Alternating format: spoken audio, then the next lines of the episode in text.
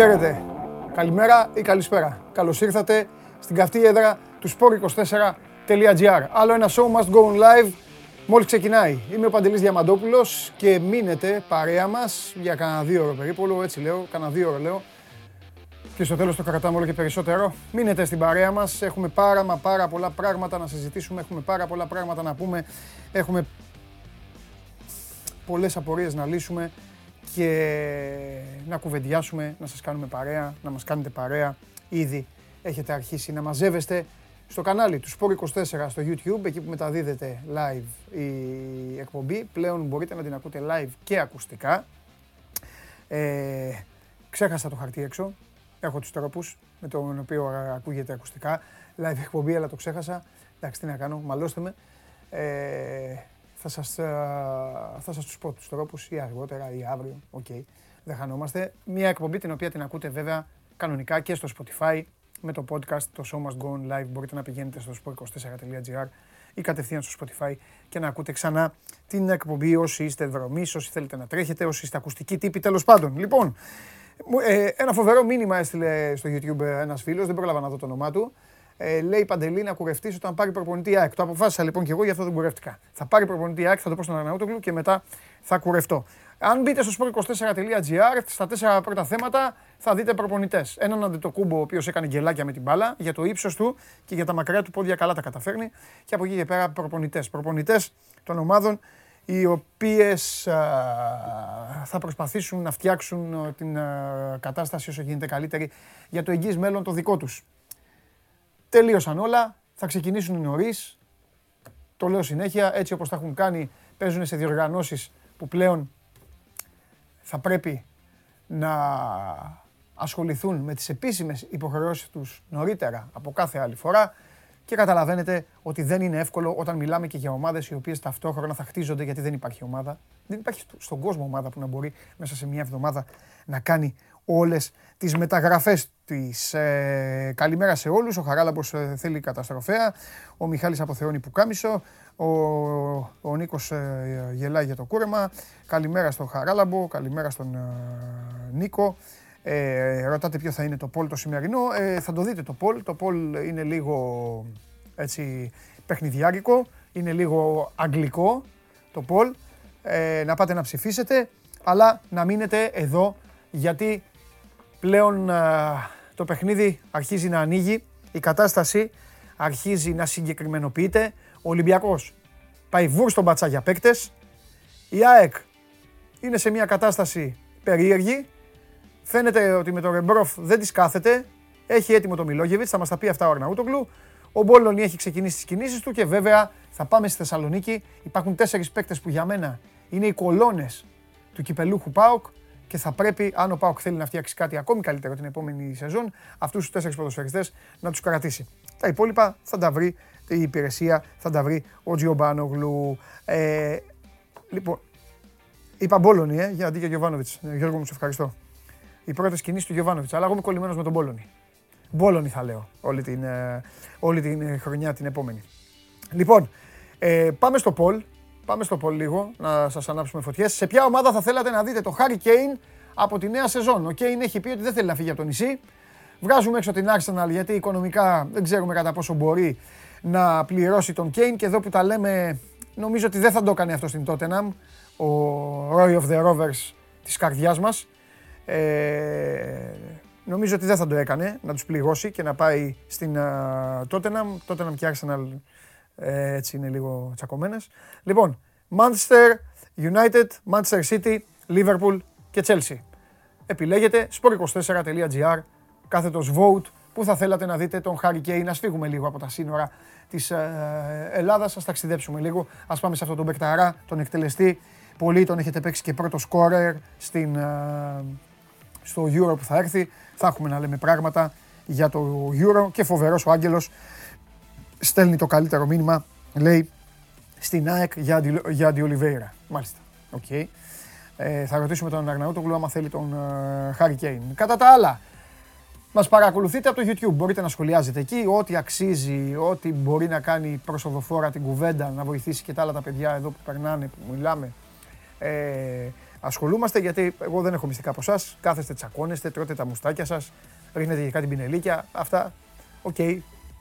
Γουστάρετε να τα ανταλλάσσετε, αλλά εγώ δεν μπορώ να τα.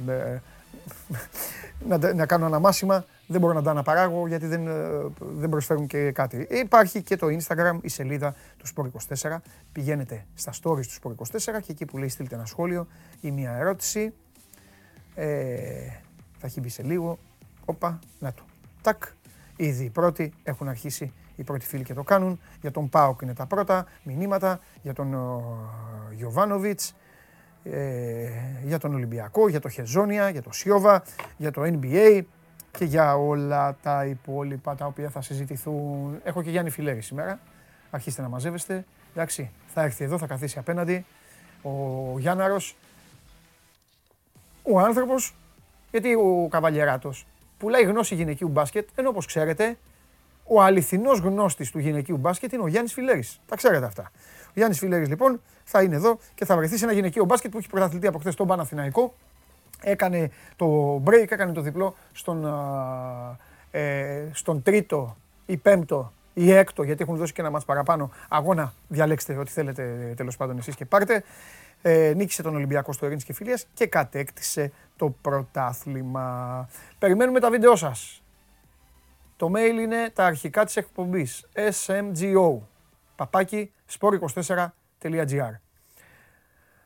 Βάζετε τα βιντεάκια σας και θα παίξουν στην εκπομπή εφόσον τα περιποιηθούμε και τα προσέξουμε. Σας άρεσε πολύ το, ε, το poll και κάνετε πλακίτσα.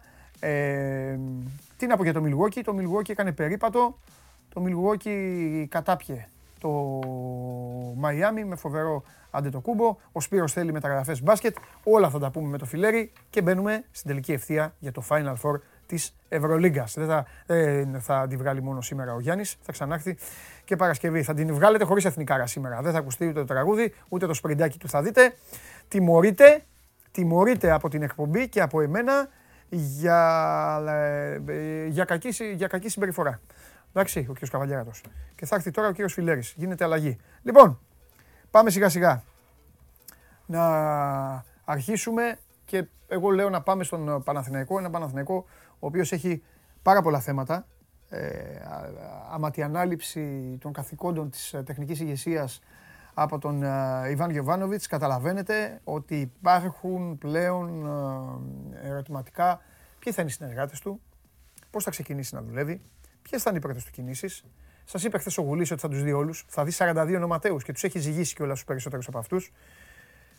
Νέος προπονητής, νέα δεδομένα, νέες ελπίδες για μια ομάδα η οποία έχει περάσει πολύ δύσκολα τα τελευταία χρόνια και θέλουν να πιστεύουν στο τριφύλι ότι ο Ιβάν Γιωβάνοβιτς θα είναι το εφαλτήριο για κάτι διαφορετικό, για κάτι όμορφο και για κάτι το οποίο θα φέρει τον Παναθηναϊκό σε μια κατάσταση πολύ πιο συνηθισμένη από ό,τι σε αυτά τα τελευταία χρόνια. Πάμε Παναθηναϊκό.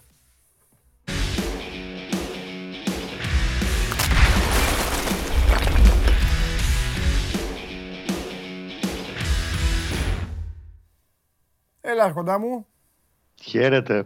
Συμφωνείς με τον Κώστα? Καλημέρα σε αυτόν τον κόσμο. Ωραίος, πολύ ωραίος. Ο Κώστας Γουλής όλος δικός σας. To the point.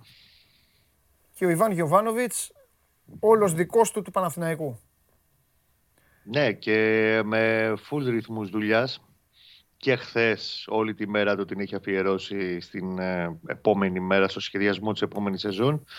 Και σήμερα θα μιλήσει για πολλές ώρες με τους ανθρώπους του Παναθηναϊκού, με τα στελέχη, ενδεχομένως και με τον Αλαφούζο. Και θα έχουν στενή συνεργασία για την επόμενη μέρα. Το βραδάκι, είτε αύριο το πρωί, θα φύγει για την Κύπρο για να διευθετήσει κάποια προσωπικά θέματα που έχει για λίγες μέρες. Και τη Δευτέρα, πρώτη Ιουνίου, πρώτη μέρα του καλοκαιριού, έρχεται, υπογράφει και αναλαμβάνει και επίσημα πλέον δουλειά. Εδώ στο υπογράφει, σου ανοίγω μια πανεθεσούλα μικρή και σου βάζω, είχαμε πει χτες για διετές συμβόλαιο, άσε ένα μικρό αστερίσκο, μην γίνει κανένα δύο συν ένα το συμβόλαιο του. Δηλαδή ουσιαστικά τριετές σπαστό. Mm-hmm. Αυτό θα ξεκαθαρίσει εντός της ημέρας. Δηλαδή σήμερα θα συζητηθούν κάποια πράγματα που έχουν να κάνουν με το συμβόλαιό του και το ευρύτερο κομμάτι της συνεργασίας. Λοιπόν, έχει τέσσερις άξονες τώρα αυτή τη στιγμή η όλη διαδικασία που τρέχει ο Γιωβάνοβιτς και οι άνθρωποι του Παναθηναϊκού. Κάποια από αυτά τα είπες και εσύ νωρίτερα. Ε, για μένα βασικό είναι οι συνεργάτες του. Από χθες είχαμε πει ότι ο ένας άμεσος συνεργάτης του ήταν ο Πρέτρα Γκέρακ, παλιός δεξιός μπακ του Ηρακλή, συμπαίχτες τότε και γενικά άνθρωπος τον ακολουθεί σε όλες τις ε, δουλειές που αναλαμβάνει. Είναι σαν τον Γκόλα με τον Ουζουνίδη, ρε παιδί μου, ένα πράγμα, για να yeah. καταλάβει ο κόσμος. Λοιπόν, τώρα από εκεί πέρα ε, ήθελε να φέρει τον γυμναστή, τον Γιώργο Παρασκευά, τον Κύπριο, αλλά δεν θα έρθει. Οπότε είναι, βρίσκεται σε αναζήτηση γυμναστή. Θέλει ακόμα έναν βοηθό. Έχει χτυπήσει τις πόρτες κάποιων ε, προπονητών, τέλος πάντων βοηθών από τη Σερβία, συμπατριωτών του. Περιμένει απαντήσεις. Στο θέμα του προπονητή τερματοφυλάκων, εγώ θα σου πω αυτή τη στιγμή ότι πιο πιθανό είναι να παραμείνει ο Γιώργος Μουντάκης από το υπάρχον team. Ε, αν και έγινε και μια κουβέντα, μήπως έρθει κάποιος άνθρωπος που γνωρίζει καλύτερα ο Γιωβάνοβιτς, αλλά γενικά στον Παναθηναϊκό νομίζω ότι είναι ευχαριστημένοι με τη δουλειά του Μουντάκη. Από τα λίγα πράγματα που δεν υπέφερε, δεν είχε θέμα τέλος πάντων ο Παναθηναϊκός στην περσινή σεζόν, ήταν η θέση του τερματοφύλακα. Αλλά και αυτό θα ξεκαθαρίσει μέσα στη μέρα. Επίσης, προετοιμασία, έχουμε πει για Ολλανδία. Το Αλκμάρ δεν είναι εκατό τοις εκατό δεδομένο το προπονητικό κέντρο. Υπάρχουν τρία υποψήφια κέντρα στην Ολλανδία. Σήμερα θα τα βάλουν κάτω λίγο με τον Γιωβάνοβιτς να τα δούνε, κυρίως για τους αντιπάλους. Γιατί πάντα ξέρεις, οι καλοκαιρινές προετοιμασίες καθορίζονται πέρα από το να είναι α, τι ωραίο δροσερό μέρος στην Ολλανδία κτλ. Να μην έχει εδώ τη ζέστη. Αν και πήγαινε στην Ολλανδία με τριάντα βαθμούς με την, ε, ε, την υγρασία που έχει, και, αλλά και παίζουν και εμένα Ιούλιο μήνα, που έχουμε φάει τις προετοιμασίες αυτές. Τέλος πάντων. Ε, πάντα εξαρτώνται σε μεγάλο βαθμό από το τι αντιπάλους έχεις για φιλικά. Δηλαδή, είναι άλλο να παίξεις με μια ομάδα Β' κατηγορίας εκεί και άλλο να έρθει μια καλή Ολλανδική, μια Ιταλική, μια οποιαδήποτε ομάδα. Και σε αυτό θα έχει εικόνα η ομάδα σήμερα. Ε, άλλο κομμάτι, αυτό το είπες και στον πρόλογο το συζητάγαμε και χθες, αλλά επιβεβαιώνεται όχι μόνο ως πρόθεση Αλαφούζου και οδηγία που το είχαμε πει την περασμένη εβδομάδα, προ Γιωβάνοβιτς κτλ. Ότι θα αξιολογηθεί όλο το ρόστερ από την αρχή, το θέλει και ο Γιωβάνοβιτς. Δηλαδή, για παράδειγμα, μπορεί να έχω εγώ και εσύ στο μυαλό μας αυτή τη στιγμή ότι ο Σερπέζης δεν έπαιξε με τον Μπόλονι. Άρα το παιδί δεν θα μείνει, θα φύγει, θα κάνει, θα δείξει. Ε, μην το θεωρείς δεδομένο για τον οποιοδήποτε. Ακόμα και οι πρωτοκλασσάτοι δεν νομίζω ότι αισθάνονται όλοι καλά στις θέσεις τους. Όλοι από το ζερό, που βεβαίως έχει ήδη κάνει σε ατομικό επίπεδο αξιολόγηση ο Γιωβάνοβιτς των πάντων και ξαναλέω και συμπεριφορών, γιατί στην επόμενη μέρα η λέξη συμπεριφορά θα έχει πολύ μεγάλη αξία στην επόμενη μέρα του Παναθηναϊκού στο ποδοσφαιρικό του τμήμα, εάν και εφόσον σκοπεύουν να επιστρέψουν και να επαναφέρουν την ομάδα σε μια διαδικασία οικογένειας. Και μεταγραφές τώρα δεν θα αρχίσω να σου λέω ονόματα, γιατί ακόμα είναι πάρα πολύ νωρίς. Έχει γίνει μια προεργασία σχετική και ο Γιωβάνοβιτς έχει κάποια πράγματα στο μυαλό του. Αυτό που μπορώ να σου πω είναι ότι θα ικανοποιηθούν σε απόλυτο βαθμό ότι τα θέλω του Γιωβάνοβιτς, είτε αν θα ξεχωρίσει τον Παντελή, ότι μου κάνει ο Παντελής, το θέλω ρε παιδί με αυτόν, είτε σε θέσεις. Αυτός θα κρίνει ότι θέλω αυτά τα χαρακτηριστικά, εκείνο και το άλλο. Αυτή τη στιγμή στο τραπέζι θα σου βάλω ιεραρχικά την ενίσχυση στον άξονα της μεσαίας γραμμής, απαραίτητος, με ένα βαρβάτο χαφ, γιατί ο Γιωβάνοβιτς στη μεσαία γραμμή είναι το α και το ω, και στο τέσσερα δύο τρία ένα που επιλέγει συνήθως ομάδες, το γενικά σε ό,τι σύστημα και να παίζει, τα κεντρικά του χαφ είναι το κλειδί των πάντων. Οπότε εκεί ήθελε ένα βαρβάτο χαφ, γιατί και υπέφερε ο Παναθηναϊκός, δεν είχε τον Κουρμπέλι πόσους μήνες, είχε τραυματισμούς, είχε απουσίες, είχε τιμωρίες, είχε το Μαωρίσιο να κάνει επέμβαση. Θέλει παίχτη εκεί. Θα σου πω επίσης για μπακ και για εξτρέμ. Αντίθετα, η γραμμή που έχει, η επιθετική γραμμή που έχει αυτή τη στιγμή ο Παναθηναϊκός, σε πρώτη φάση του Γιωβάνοβιτς, η ποιότητα των παιχτών που έχει μπροστά, είτε λέγεται Μακέντα, Καλίτος ή ακόμη και ο Ιωαννίδης που ξεπετάχθηκε φέτος από τον Καμπετζή, τον ικανοποιεί. Σε πρώτη φάση θέλει αλλού ενίσχυση. Θα τα δούμε βέβαια αυτά στην πορεία. Ε... Κώστα μου, θέλω να σε ρωτήσω κάτι, άμα υποπτεύεσαι. Mm. Ο Παναθηναϊκός mm-hmm. τα τελευταία χρόνια ε, διαφοροποίησε λόγω των καταστάσεων και λόγω των ανθρώπων που άλλαζαν στην τεχνική του ηγεσία, διαφοροποιούσε mm-hmm. τα πλάνα του. Ο, Στραματσόν, yeah. ο Στραματσόνι πήγε με πολλές μεταγραφές. Παράδειγμα, και πανάκριβο μπάτζετ. Ναι, πανάκριβο. Το πιο ακριβό μπάτζετ είναι η Αλαφούζου. Ναι, ναι, ναι. Ο Μαρίνος ο Ζουνίδης πήγε διαφορετικά. Ο Γιώργος Οδόνης ε, ε, ε, πέρασε προς τα έξω το ότι πάμε με, πάμε με τους Έλληνες, πάμε με την νεολαία, ε, συνεπικουρούμενους από κάποιους ξένους που μπορεί να κάνουν τη δουλειά. Ε, στη συνέχεια εμφανίστηκε αυτό το πράγμα, νομίζω ότι ε, πιστεύω δηλαδή Πογιάτος είναι μια, μια από τις δέκα πιο λάθος στην ιστορία του ελληνικού ποδοσφαίρου όλων των ομάδων κινήσεις. Ε, του Παναθηναϊκού σίγουρα είναι στην τριάδα, χωρίς να ξέρουμε βέβαια, δεν υπήρχαμε... Είναι από τα μεγαλύτερα... Δεν υπήρχαν, αν είχε κάνει ο Παναθηναϊκός το χίλια εννιακόσια δεκαεπτά, ξέρω εγώ, μία λάθος επιλογή προπονητή.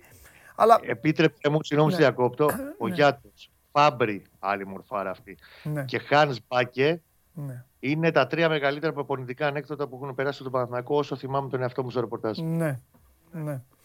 Ε, ε, θέλω να σε ρωτήσω απλά, ε, με τον Γιωβάνοβιτς θα υπάρξει... επικοινωνιακά κάτι τέτοιο, κάτι ανάλογο, θα βγει κάποιο πλάνο ή θα το πάει εντελώς ψυχρά και κοινικά?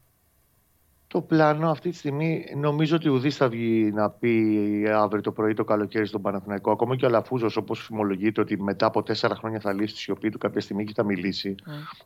Με μεγάλη ανυπομονησία το δούμε και αυτό και μπας και μας λυθούν και κάποιες απορίες για όλη αυτή την τετραετία. Δεν θα βγει κανείς από τον Παναθηναϊκό να πει παιδιά, μην ασχολείστε, του χρόνου Chelsea, θα κυνηγάμε πρωτάθλημα.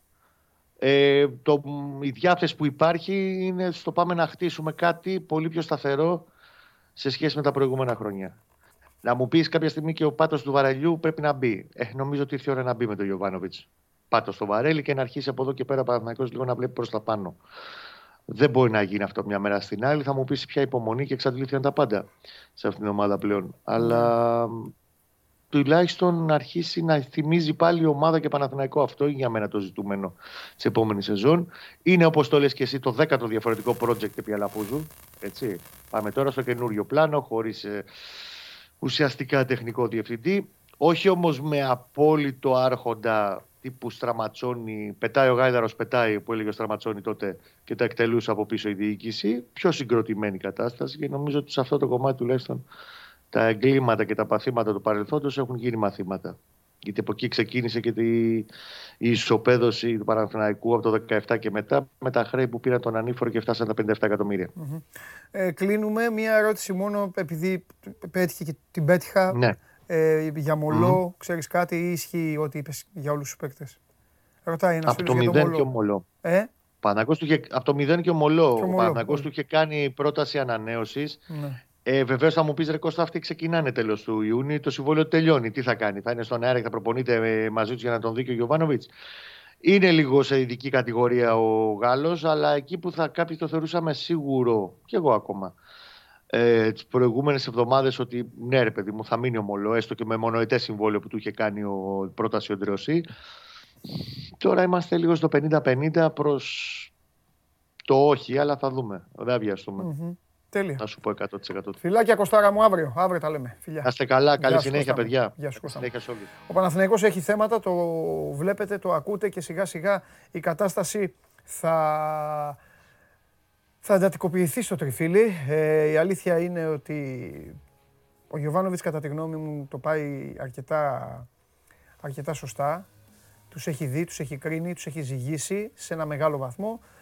Αλλά... τους αντιμετωπίζει όλους από το μηδέν και κρατήστε αυτό που είπε ο Κώστας, ακόμη και πρωτοκλασσά τα ονόματα δεν θα πρέπει να είναι σίγουρα. Εγώ το κρατάω αυτό για ποιος ξέρει τι μπορεί να γίνει. Θα πάμε τους μεγάλους, με τους λεγόμενους μεγάλους του κέντρου, το λέω για να φωνάξετε και τους φίλους σας, μην εμφανίζεστε μετά και λέτε μιλήσαν για Ολυμπιακό και αυτά. Σε λίγο ο Γεωργακόπουλος θα είναι δηλαδή ε, στο στούντιο, αλλά θέλω να κάνω την ανακοίνωση που έκανα και σε εσάς, στον Βαγγέλη Αρναούτογλου.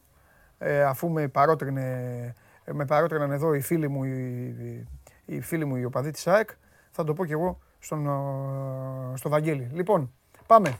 Πάμε ΑΕΚ.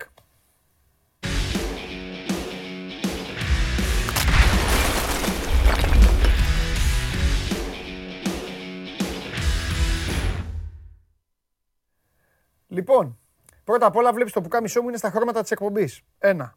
Ναι. Το ίδιο και η μπλούζα σου. Λίγο λευκό λείπει. Δεύτερον, Αποφάσισα θα κουρευτώ όταν η ομάδα πάρει προπονητή. Τέλος.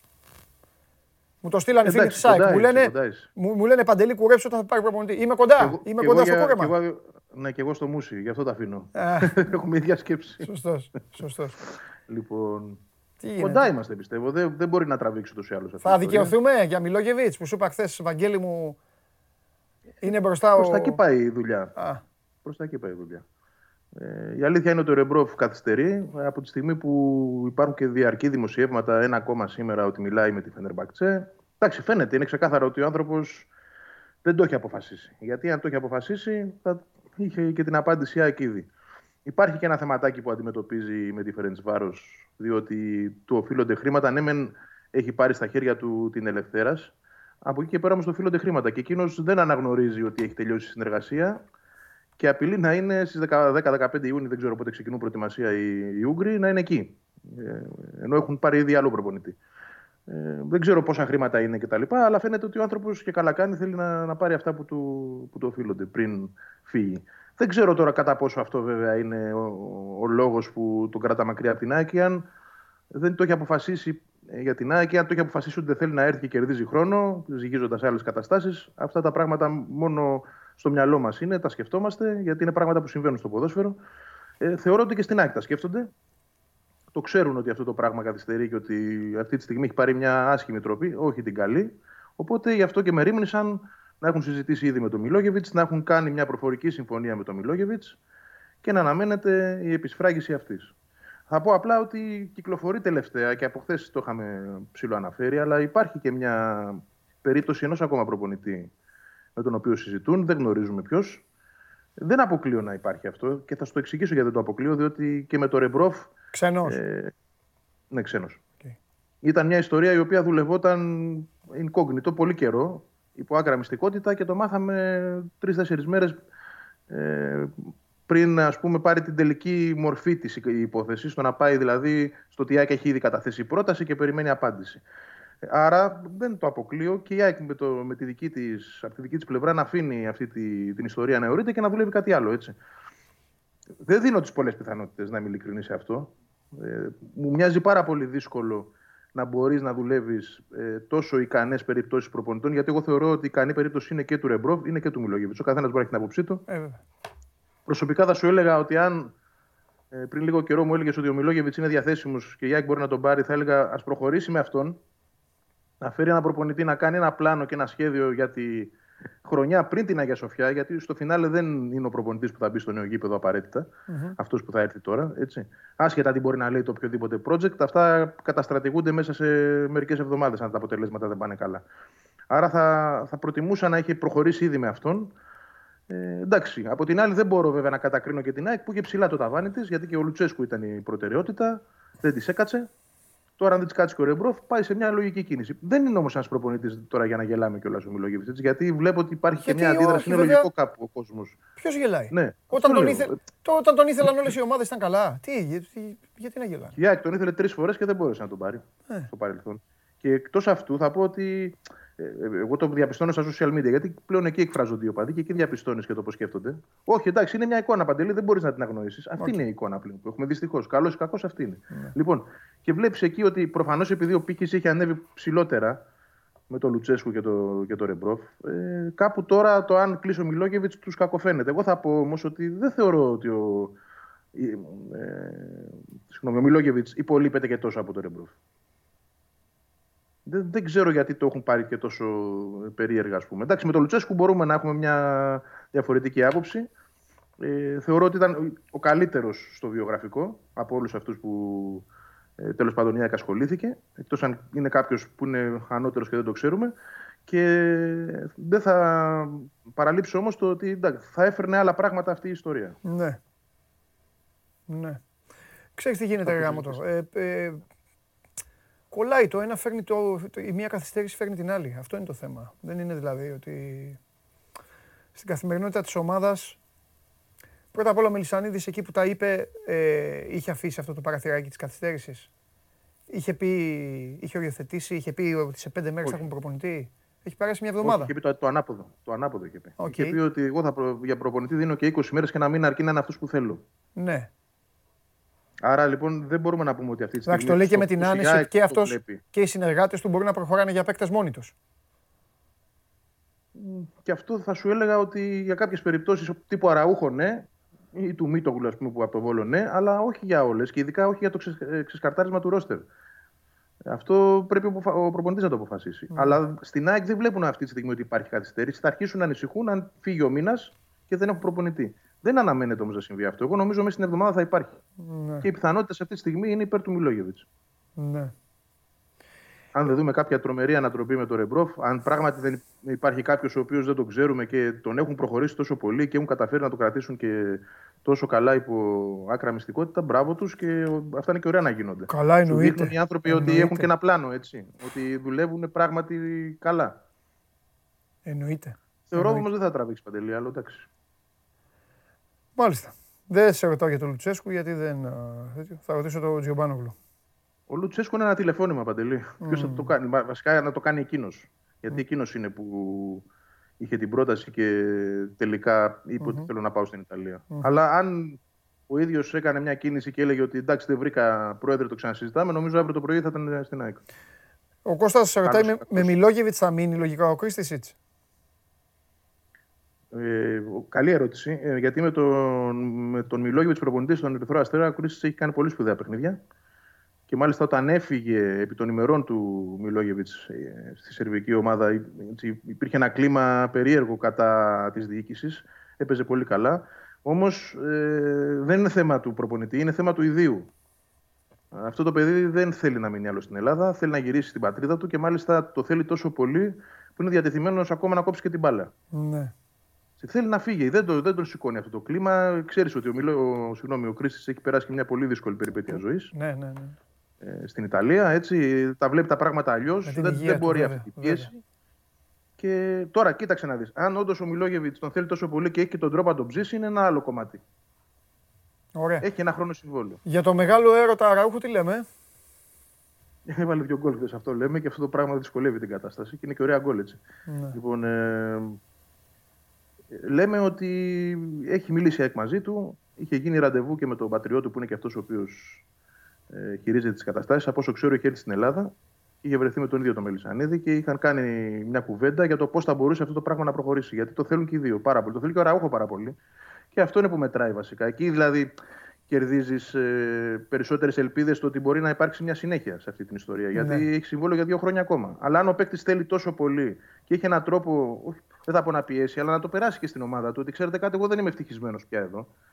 Και ότι ίσως να το δούμε με έναν τρόπο λογικό να πάω στην ΑΕΚ, ναι, δίνω πιθανότητες. Εκείνη είναι η κατάσταση αυτή τη στιγμή όμως. Και επειδή αυτή η ομάδα έχει ένα περίεργο πρόεδρο, ο οποίος αλλάζει από τη μία μέρα στην άλλη τις απόψεις του, δηλαδή σήμερα μπορεί να σου πει δύο εκατομμύρια και αύριο να σου πει δώδεκα, και να είναι τέτοια η απόκληση, όχι να, σου, να, του, να είπατε δύο και να σου πει δυόμιση, να σου πει δώδεκα. Ε, δεν ξέρεις ποτέ τι ξημερώνει. Αλλά είναι πρόθεση της ΑΕΚ να τον φέρει. Ναι. Ωραία. Πλάκα-πλάκα έχει αρχίσει να μ' αρέσει. Παρότι είμαι ψιλογκρινιάρης. Ε, έλα, τελειώνετε, κάντε κινήσεις, μην καθυστερείτε και αυτά. Εντάξει, έχει, έχει, έχει και τον γούστο του. Ε, ε, ναι. Έχει τζόγο η κουβέντα. Έχει τζόγο, έχει τζόγο η κουβέντα. Το κατάφερε, το κατάφερε ο Μελισσανίδης αυτό. Για να δούμε. Για να δούμε πού θα, πού θα το καταλήξει, πού θα καταλήξει όμως.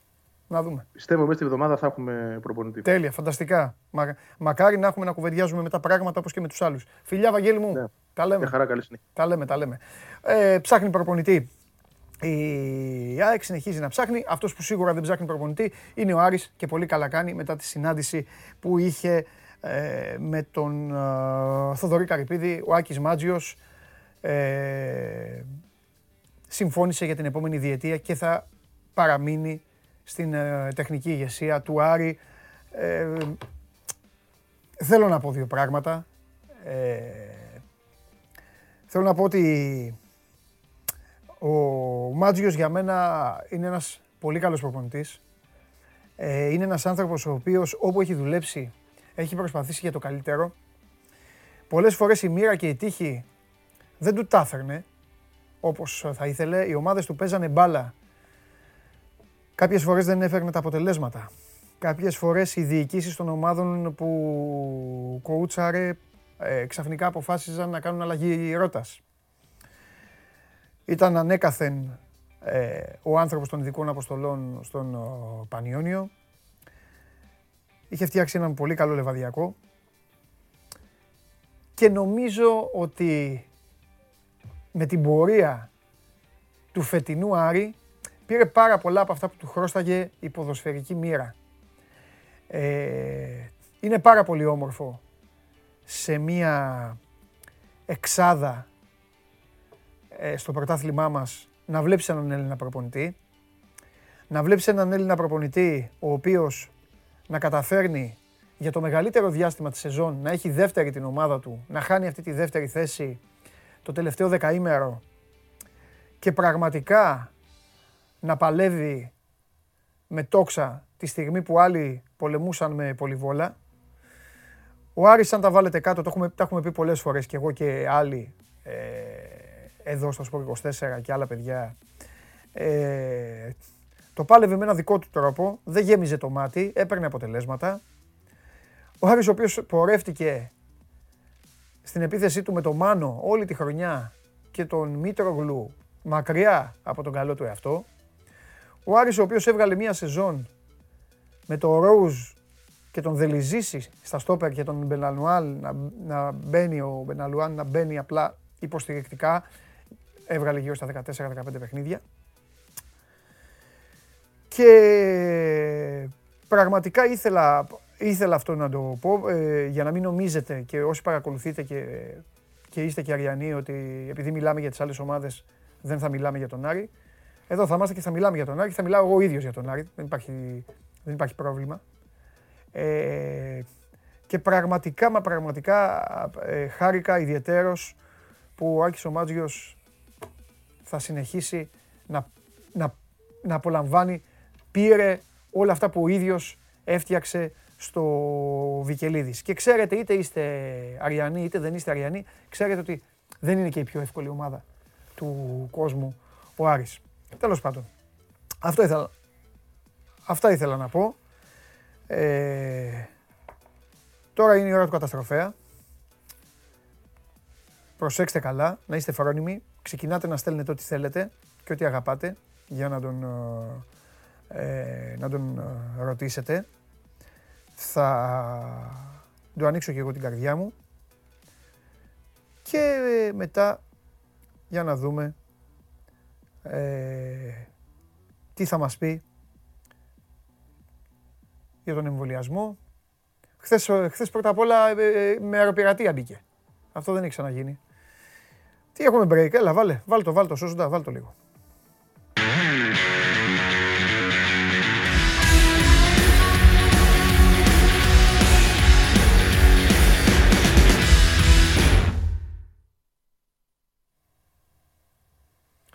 Πού είναι ο καταστροφέας, τον έχουμε? Α, βάζει μικρόφωνο ο κύριος καταστροφέας. Θα τον ανοίξω την καρδιά μου τώρα γιατί το, το εμβόλιο είναι τέτοιο. Είναι κοντά στο να μην το κάνω. Άστα να πάμε. Λοιπόν, τι γίνεται με το Πολ, πού τον στέλνετε το Χάρι Κέιν? Εγώ δεν σας προκαταλαμβάνω, να ψηφίσετε Liverpool. Όπα. Α, α, υγιείς δυνάμεις της εκπομπής. Liverpool τριάντα επτά, κάτι. City είκοσι πέντε κόμμα έξι. United δεκαεννιά. Derby όμως, εντάξει. Παντού τον θέλετε. Chelsea. Έλα μωρέ στην Chelsea να πάει, να τον λυπάστε μωρέ τώρα. Αν τον έχει εκεί ο Τούχελ. Τώρα με τον με το Πούλησικ και τον και το Βέρνερ και αυτά. Έλα μωρέ. Λοιπόν, ε, μπορεί να βγει ο κύριος καταστροφέας ε, να μπει στο στούντιο.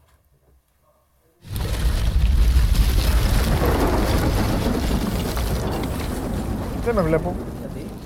Γιατί έχω πάθει κάτι στα δηλητηρίαση. Αλήθεια. Τι έφαγες? Φιαλτικό βράδυ. Από προχθές, δεν ξέρω. Φιαλτικό βράδυ. Τώρα σε μην τους ψυχοπλακώνουμε τους ανθρώπους. Έχω αδειάσει. Θα πάω. Ναι. Αλλά εντάξει. Ε, να πας τώρα. Θα πάω, αλλά δεν ξέρω, δεν ξέρω αν θα μου το κάνει. Τι έγινε τώρα? Δεν ξέρω αν θα μου το κάνει. Ε, ναι, θα το θα αναφέρεις, ναι. Ναι. Θα το αναφέρεις. Αλλά θα πάω τουλάχιστον να με βάλεις σε καμιά προτεραιότητα. Μην το χάσω. Ναι, σωστά, γιατί άμα το χάσεις μετά πάει μακριά. Ενώ αν δεν φταίσεις, εντάξει. Αυτό, αυτό. Μα θα με... του πω, κύριε διαιτητά, κύριε γιατρέ. Κάτι. Δώσε κάτι. Σαν την πίτσα με τον Μάικλ Τζάκσον. Ε, sorry, τον Μάικλ Τζόρνταν. Τον θυμήθηκα τον Μάικλ Τζάκσον. Τι γίνεται, τι θέλεις, κορονοϊό ή αεροπειρατεία, τι, τι σ' αρέσει περισσότερο? Έχουμε μπόλικα. Κοίταξε να δεις. Εξεπλάγει χθες που μπήκες τόσο δυναμικά με την αεροπειρατεία και θα ήθελα, άμα υπάρχει κάτι. Έχει και συνέχεια. Είναι το θέμα δυνατό. Έχει κυρώσεις. Mm. Θα τα πάμε με τη σειρά. Χθες ε, έχουμε καταρχάς τις κυρώσεις που λέγαμε ότι θα επιβληθούν. Έτσι. Mm. Αποκλεισμός ε, στον εναέριο χώρο. Δεν θα πηγαίνουν ε, αεροπορικές εταιρείες. Έχουν ήδη αρχίσει να ανακοινώνουν ότι ακυρώνουν τις λίγες πτήσεις πάντως που είχαν. Ε, και εταιρείες από τη Λευκορωσία δεν θα κάνουν πτήσεις ε, στην Ευρώπη. Αυτός είναι το κυρώσεις ε, οι, οι σοβαρές. Τώρα να μου πεις, η Λευκορωσία, πώς το λένε, έχει άλλη στήριξη, έτσι. Έχει από τον Πούτιν. Οπότε τώρα αυτά τα ευρωπαϊκά, τα λίγα παρεδόσια που έχει, δεν νομίζω ότι τις κάνουν και κάτι. Βγήκε ένα βίντεο χθες με τον ε, δημοσιογράφο που συνελήφθη να λέει ότι μου έχουν φερθεί καλά. Δεν με πείραξε κανείς. Τον είδα λίγο πρισμένο στο πρόσωπο σου. Λες να φαγεί. Ο πατέρας του λέει ότι τον έχουν χτυπήσει και ότι δεν θα μίλαγε ποτέ έτσι. Φαίνεται, ήταν λίγο πρισμένο, τώρα είσαι και σκέψου. Όμηρος ε, αρχών εκεί πέρα, τι θα πεις στο βίντεο? Ότι όλα είναι νόμιμα και αυτά και οι ερευνητές ερευνούν. Αυτά είπε ο άνθρωπος. Ε, έχει ανοίξει μια κουβέντα. Μάλλον κινδυνεύει.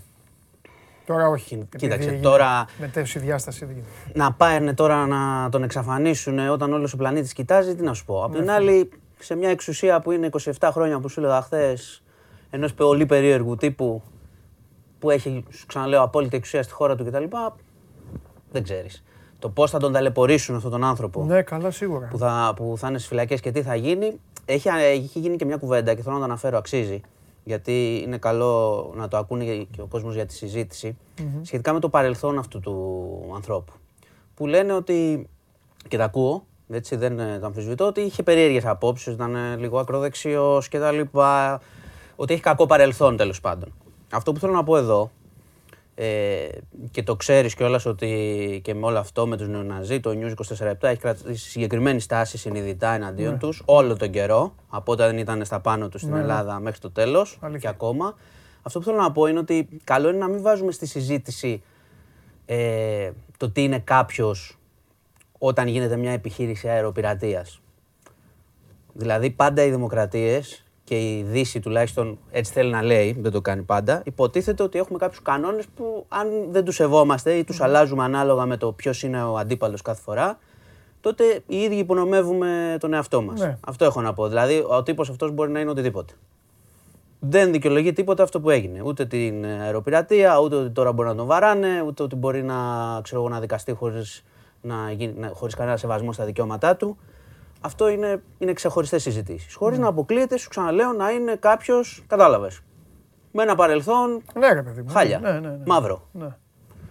Οπότε αυτά με την αεροπειρατεία προς το παρόν. Να πω και κάτι άλλο πολύ πολύ σημαντικό, που είναι έτσι αυτή την ώρα. Βγήκε το Bloomberg και είπε ότι μεταξύ των, και επιβεβαιώνεται, και μεταξύ των ε, αυτών που κατέβηκαν στο Μίνσκ, εκτάκτος, ήταν δύο Λευκορώσοι και ένας Έλληνας. Κατέβηκε και ένας Έλληνας. Από αυτούς που κατέβηκαν, εκτός από τους δύο συλληφθέντες, τον ε, δημοσιογράφο. Ε, θα τρόμαξε αυτούς τους ανθρώπους. Και τη γυναίκα. Θα λέει πάμε να φύγουμε. Κοίταξε, άρχισαν τα γνωστά σενάρια. Τι είναι αυτός ο Έλληνας που κατέβηκε? Μήπως ήταν πράκτορας, μήπως ήταν. Ναι, κατάλαβες, ναι, τι έγινε. Ναι, ναι. Ο άνθρωπος μίλησε τώρα εκεί ε, και είπε ότι εγώ πήγαινα Λιθουανία για να πάω μετά Μίνσκ. Να δω τη γυναίκα μου που είναι στη ε, Λευκορωσία. Ναι. Πήγαινε, πήγαινε. Του κάτσε τόσο καλά του μάγκα η αεροπειρατεία, τι γελάς? Πήγαινε και κατέβηκε πιο γρήγορα. Του κάτσε τέλεια, ε. Εντάξει, ξέρεις, ερευνάτε πάντως όλο το ζήτημα. Ναι, σου ξαναλέω, ναι, ότι ναι, υπάρχουν. Πω, πω. Υπάρχουν. Αν είναι αλήθεια όμως. Ναι, ο τύπος, ναι, όχι, ναι, άλλο, λέω, άλλο, λέω, άλλο λέω. Αν είναι έχει αλήθεια, μιλήσει, έχει βίντεο. Ναι, ναι, μπείτε α, στο News είκοσι τέσσερα λεπτά να, ναι, δείτε τι λέει. Θα μπούμε, θα μπούμε, ναι. Αν είναι αλήθεια όμως ε, και δεν είναι κάτι άλλο, εντάξει, αυτό θα έχει να το λέει. Να λέει ότι κοιτάξτε να δείτε, εγώ πήγαινε αεροπειρατεία, πήγα πιο γρήγορα. Πήγαινε εκεί και πήγα πιο γρήγορα. Εντάξει. Όχι, θα σου πω γιατί οι εικασίες που γίνονται και όλο αυτό το πράγμα έχει εξήγηση. Γιατί επειδή ξεκίνησε η επιχείρηση ναι. και υπάρχουν σοβαρά ερωτήματα. Επειδή η επιχείρηση ξεκινάει από εδώ ουσιαστικά, ασχέτως τι λένε, υπάρχουν πράγματα που πρέπει να απαντηθούν. Δηλαδή, ο άνθρωπος που τελικά συνελήφθη εδώ στην Αθήνα τον παρακολουθούσε κανείς? Παρακολουθούσαν τις κινήσεις του, υπήρχαν ξένοι πράκτορες, τους ξέρουμε, έχουμε χαρτογραφήσει τις κινήσεις, δεν υπήρχαν, είναι σενάρια. Αυτά πρέπει να ψαχτούν, γιατί μαστίγει και εμάς. Γι' αυτό σου είπα και χθες ότι ε, και ο Πρωθυπουργός βγήκε γρήγορα μπροστά να πει τι γίνεται, να το καταδικάσει, αλλά απ' την άλλη υπάρχει πρόβλημα εδώ. Πρέπει να απαντηθούν πράγματα. στην Αθήνα.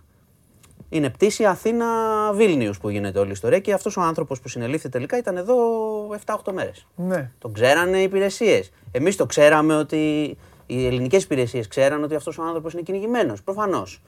Κάναν κάτι. Θα δούμε. Θα μάθουμε.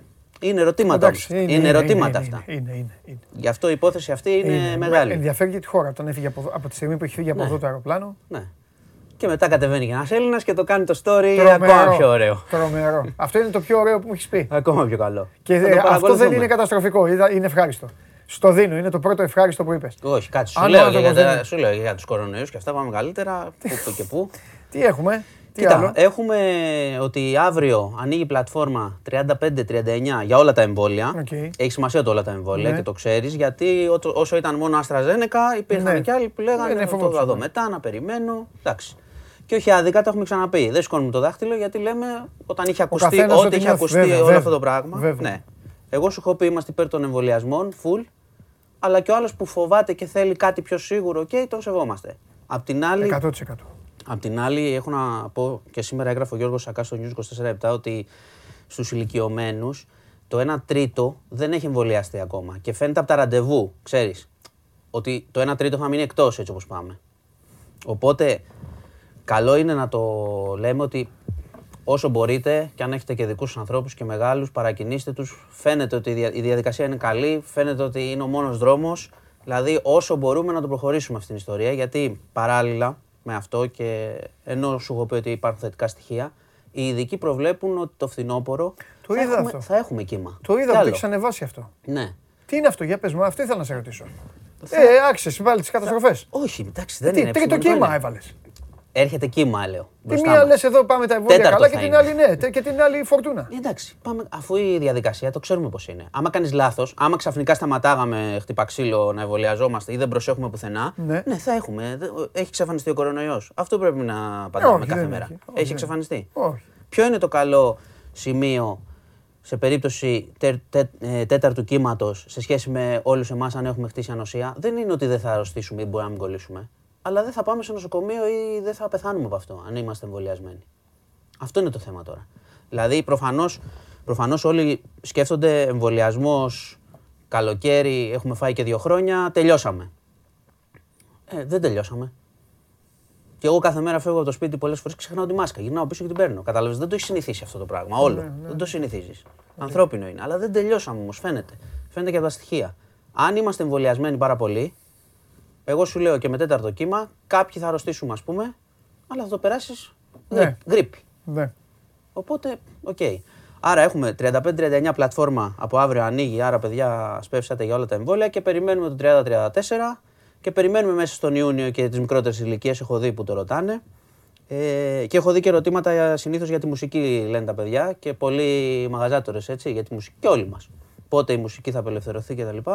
Ε, Τέλος Μαΐου θα το ξανασυζητήσουν, τώρα βασικά, μεθαύριο, θα το ξανασυζητήσουν αυτό με τη μουσική. Είναι, είναι εκκρεμότητες και η μουσική, είναι εκκρεμότητες και το όριο ατόμων στο γάμο, το έχουμε ξαναπεί. Ο Άδωνης Γεωργιάδης, ο Υπουργός Ανάπτυξης, βγαίνει και λέει εγώ θέλω να τα ανοίξουμε, αλλά πρέπει να πούνε και οι ειδικοί ότι παιδιά τα ανοίγουμε. Γιατί ο γάμος, ξέρεις, δεν είναι, δεν είναι κατάστημα, μαζεύονται άγνωστοι και άντε να είσαι με πέντε. Εκεί μαζεύονται φίλοι, γνωστοί, συγγενείς, ή και τα σόγια ας πούμε να γνωριστούν και γίνεται χάος. Δηλαδή το, ο κίνδυνος είναι πολύ μεγαλύτερος. Εκείνο το ζήτημα. Πρώτα απ' όλα τα πρώτα πριν από μήνες, αν θυμάσαι, mm-hmm. τα πρώτα έτσι δειγματάκια γινόταν από γάμους. Ναι. Θυμάσαι. Βέβαια. Εκεί ξέρεις πάρα πολύ. Βέβαια, βέβαια. Από τέτοιες εκδηλώσεις, okay. γάμους, βαφτίσεις, άκουγες. Ο γάμος στο ναι, τάδε ναι, μέρος, ναι, ναι, ναι, ναι. πενήντα. Στη Μαλαισίνα τι είχε γίνει. Ναι, ναι, ναι. Θυμάσαι, από κοινωνική εκδήλωση και τα λοιπά είχε φτάσει να είναι όλοι άρρωστοι και να έχουμε θύματα. Ναι, όπως το λες. Όπως το λες. Ε, αυτά είναι τώρα στην επικαιρότητα. Σβήνουν οι εστίες στα γεράνια όρη εξήντα χιλιάδες τρέματα. Εγώ τα θυμίζω καμένα όλα και να το λέμε και να το θυμόμαστε και να... το λέω και, στα... και για μας και στα media. Σε ένα χρόνο από τώρα να πάμε να δούμε τι είναι. Σε έξι μήνες από τώρα να πάμε να δούμε τι συμβαίνει εκεί πέρα και τι θα κάνουμε. Τα λέω, τα έχουμε ξαναδεί αυτά στην Ελλάδα. Σε... Ξέρεις, καίγεται κάτι. Και μετά το δάσος μικραίνει λίγο, φτιάχνεται κάτι. Και κάτι άλλο φτιάχνεται. Ε, κάτι φτιάχνεται. Ε, αυτά είναι τώρα στην επικαιρότητα για σήμερα. Να πω κιόλας. Αστυνομικά που μου αρέσουν δεν έχεις τίποτα. Όχι, σου έχω πει. Μόλις έχω. Ναι, καλά το ανοίξεις. Μόλις έχω, ξέρω τι είναι για τα γλυκά νερά, παιδιά. Όχι μόνο, εντάξει, και βάλα γενικά. Εντάξει, αυτό που έχει προκύψει είναι με ένα δάσκαλο που έστελνε μηνύματα σεξουαλικού περιεχομένου σε παιδιά δεκαεννιά ετών, μαθήτριες. Τον έχουν βουτήξει. Ε, επειδή λίγο τον μπέρδεψε σε παιδιά δέκα. Σε ανήλικα. Α, είπες, χρόνια, γιατί συγνώμη. Άκουσα δεκαεννιά. Όχι, και... όχι, όχι, όχι, όχι. εννιά, συγγνώμη, δικό μου λάθος. Να. εννιά και δέκα ετών ανήλικα, ανήλικες μαθήτριες. Ναι. Έλα. Τάδε πατέρας, τον κατήγγειλε, το έχουν, τον ψάχνουνε. Μαζέψανε. Ναι, ναι, ανακριτή κτλ. Σε δύο-τρεις περιπτώσεις, ασχολίαστο, πάμε παρακάτω. Τρομερά πράγματα. Και να πω και κάτι ακόμα. Εδώ για τους φίλους που ακούν, σε περίπου μισή ώρα θα ανεβάσουμε στο News είκοσι τέσσερα επτά μια μεγάλη πανευρωπαϊκή έρευνα. Είναι τα πρώτα στοιχεία. Επειδή σήμερα, παιδιά, είναι, ξέρεις, είναι ένα θέμα που στην Ελλάδα δεν το πιάνουμε πολύ, από ό,τι βλέπω και στην Ευρώπη, αλλά είναι πολύ σημαντικό για τα προσωπικά μας δεδομένα. Σήμερα είναι τρία χρόνια που εφαρμόζονται οι νέοι κανόνες για τα προσωπικά δεδομένα. Μπράβο. Ε, κάναμε μια πανευρωπαϊκή έρευνα σε συνεργασία, έκανε η Your Data Matters.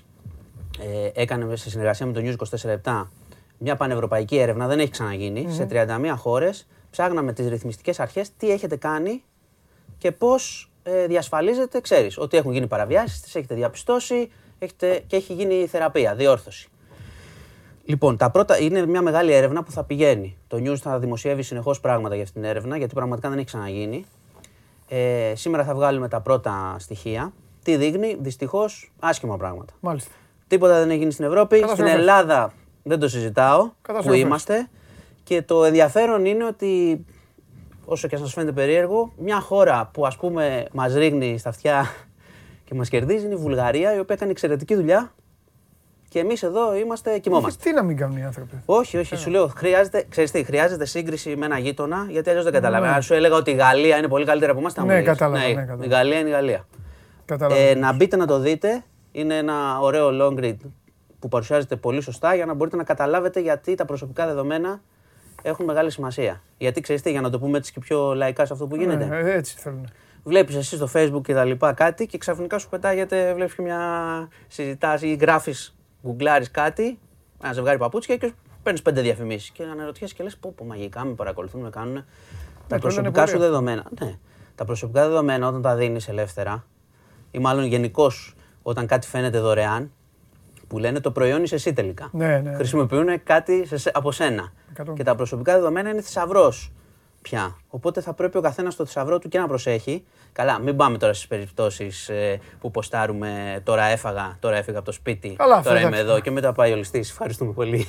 Να σε καλά, να σε καλά. Πάει σε βάθος το θέμα, γι' αυτό καλό είναι να το δει ο κόσμος αυτό το θέμα στο News είκοσι τέσσερα επτά και να το παρακολουθήσει, γιατί τα προσωπικά δεδομένα έχουν πολύ μεγάλη σημασία, να το θυμάστε. Ε, αυτά, σε πήρα σήμερα... Όχι, έτσι έπρεπε. ε, έχεις να κάνεις καμία τοποθέτηση, ε, τις άλλες. Δεν ξέρω, για... έχουμε, έχεις κανένα πόλ. Όχι, εδώ ρωτάει ο κόσμος, θέλει να τοποθετηθείς για, τις, ε, για εκλογές ομοσπονδίας με αυγενάκι, καυγά, μπάσκετ ε, και αυτά. Μόνο εσύ λένε, μόνο εσύ, μόνο εσύ οι δημοσιογράφοι κολώνουν οι αθλητικοί, μόνο εσύ καταστροφέα τα λες έξω από τα δόντια και τέτοια. Έχεις κλέψει την παράσταση. Κοίταξε, αυτά παιδιά τα έχουμε πει. Όταν χρειάζεται μια αλλαγή, πρέπει να γίνει αλλαγή. Μάλιστα. Η αλλαγή σημαίνει, δεν είναι μόνο αλλαγή προσώπων, είναι αλλαγή νοοτροπίας, να είναι ωραία τα πράγματα, δίκαια, να αναπτύσσονται τα αθλήματα σωστά, χωρίς ε, περίεργα πράγματα. Αυτή είναι η τοποθέτησή μου. Κορυφαίος είσαι. Ντοκιμαντέρ. Ε, ε, η σημερινή σου παρουσία είναι για Netflix. Είναι για Netflix. Φιλιά, φιλιά, φιλιά. Γεια σας, γεια σας. Μάνος Κοριανόπουλος, διευθυντής News είκοσι τέσσερα επτά. Μπείτε για όλα αυτά που σας είπε για να τα δείτε και αναλυτικότερα. Και αύριο πάλι εδώ θα είναι.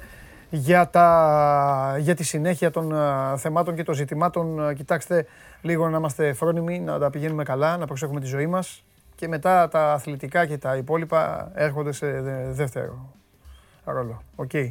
Θα προσέχουμε λίγο και προχωράμε.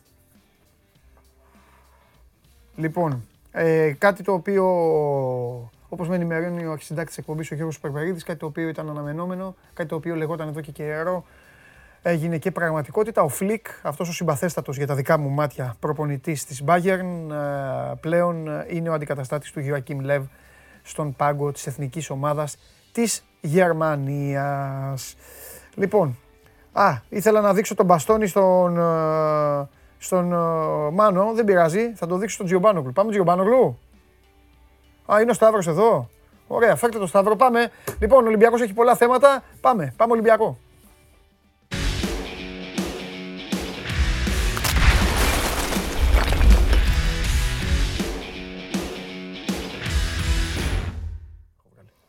Ότι εγώ δεν είχα χάλια, κανένα πρόβλημα. Χάλια. Έχω τελειώσει με το εμβόλιο. Χάλια. Και τις δύο δόσεις. Σήμερα κλείνω και δύο εβδομάδες. Ναι. Ναι. Εσένα σε έχει πειράξει λιγάκι, αυτό συζητάμε να καταλαβαίνει και ο κόσμος. Ποιο να μην πειράξει. Λίγο... Το εμβόλιο. Δεν έχω κάνει εμβόλιο. Σήμερα ήταν να κάνω, αλλά δεν βλέπω να κάνω. Α, μάλιστα. Έκανα. Άστο. Στο θρόνο επισκέψεις. Θα ακούει ο κόσμος τώρα. Λοιπόν, μπορεί να τρώει κανένας. Πώς είσαι? Είμαι καλά. Έχουμε να πούμε. Και όταν πολλά... έρχομαι καλύτερα. Ναι. Έχεις, ε, έχεις καθόλου ηρεμήσει? Ήσουν συγκλονιστικός χθες. Θέλω να σου το πω αυτό. Ήσουν θυμωμένος. Παρμένος. Ακόμη. Εντάξει. Συγκρατήθηκες βέβαια λίγο. Ήρθες να κάνεις την κριτική σου, μετά συγκρατήθηκες. Εντάξει, δεν μπορείς. Ναι. Να... Συγκρατήθηκες. Ε, πρέπει να είμαστε συγκρατημένοι. Μετά, μετά τα, τα έχω σε αλλού. Mm. Ε, εντάξει. Η δουλειά είναι δουλειά. Ναι. Ήσουν ένα φοβερό, φοβερό mood. Ναι. Για πες. Ήμουνα. Εντάξει, τώρα έχεις ηρεμήσει. Έχουμε καλοκαιράκι ωραίο μπροστά μας. Και εγώ αυτό λέω. Πόσα καλοκαιριά εγώ και εσύ, εσύ κυρίως στο μπάσκετ, εγώ κυρίως στο ποδόσφαιρο, αυτά τα τρίμηνα, τετράμηνα, τα μεταγραφικά έχουμε ζήσει. Τι έχουμε ζήσει.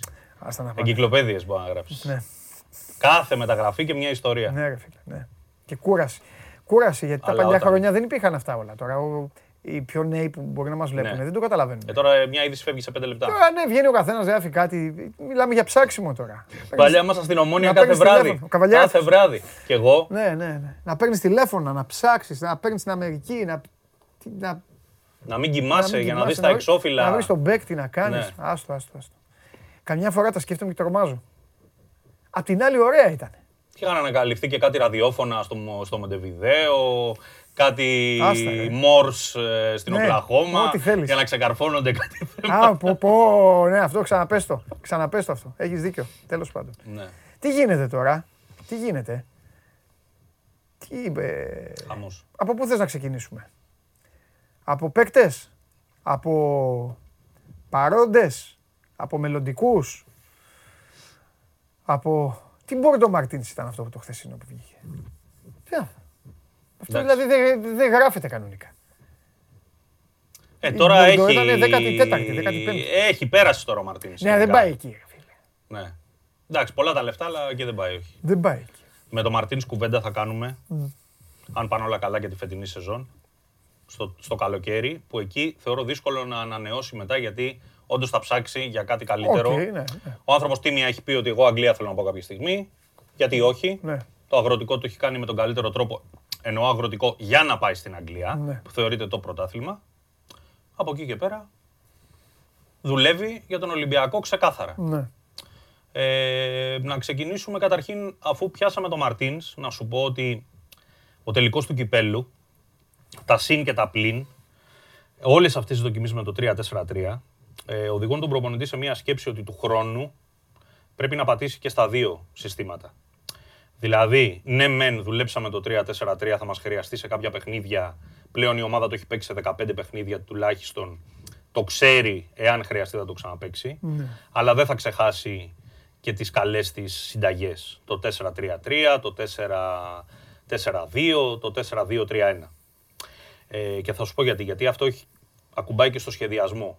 Αν ο Μαρτίνης είχε στο μυαλό του ότι θα πάω αποκλειστικά με τρία τέσσερα τρία του χρόνου, θα έπρεπε να αλλάξει τη μισή ομάδα, το μισό ρόστερ.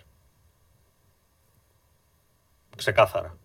Ε, και αν θέλουμε να το εξηγήσουμε στον κόσμο, θέλει άλλη προσέγγιση επιθετική. Θέλει. θέλει τουλάχιστον πέντε στόπερ πρωτοκλασάτα για να παίζουν οι τρεις και άλλοι δύο να είναι από πίσω, αν χρειαστεί οτιδήποτε, απουσία, τραυματισμός κλπ. Θέλει δύο βασικά ε, back, αριστερό, δεξί, που να μπορούν να παίξουν και όλη την πλευρά και στην τετράδα. Θέλει πολλά πράγματα. Και ο Μαρτίνης είναι ένας προπονητής που γενικά δουλεύει με αυτούς που έχει και προσαρμόζεται σε αυτά που έχει. Και σε αυτά που μπορεί να έχει, έτσι. Mm. Ε, για τον Τικίνιο να σου πω ότι όντως είναι ένας παίχτης που το έχουμε πει του αρέσει του προπονητή. Έχει μιλήσει μαζί του. Mm. Ε, το ερώτημα παραμένει αν ο Ολυμπιακός θα μπει στη διαδικασία να έχει, έχει στερλάνει με αυτόν τον Τικίνιο. Τρεις επιθετικούς. Θα σου πω. Ο Μαρτίνης τον θέλει. Ο κάθε προπονητής όμως μπορεί να θέλει δέκα παίχτες, δεκαπέντε σε κάθε μεταγραφική σεζόν. Ο Μαρτίνης έχει πει στον Ολυμπιακό ότι έχουμε τον Ελαραμπή, έχουμε τον Χασάν, ωστόσο ότι θα λείψουν αυτοί ένα διάστημα. Είναι μια ευκαιρία ο συγκεκριμένος παίκτης που υπό άλλες συνθήκες δεν θα ερχόταν στην Ελλάδα. Επειδή έχει μείνει ελεύθερος, επειδή έχει να παίξει από τον Νοέμβρη, επειδή εγώ τον ξέρω, είναι μια προσθήκη πολυτελείας, αλλά εμάς θα μας φανεί χρήσιμη στην πορεία. Το θέμα είναι με τι λεφτά θα πιστεί ότι εκείνο να έρθει. Αν ο Ολυμπιακός μπει στη διαδικασία να πληρώνει πάνω από τέσσερα εκατομμύρια το χρόνο για να έχει δύο, ε, τρεις επιθετικούς, εκ των οποίων βασικός θα ξεκινάει ο ένας στα περισσότερα παιχνίδια. Καλά, και πώς μπορεί όλο αυτό το πράγμα να, σχετικό είναι, μωρέ, να ταιριάξει.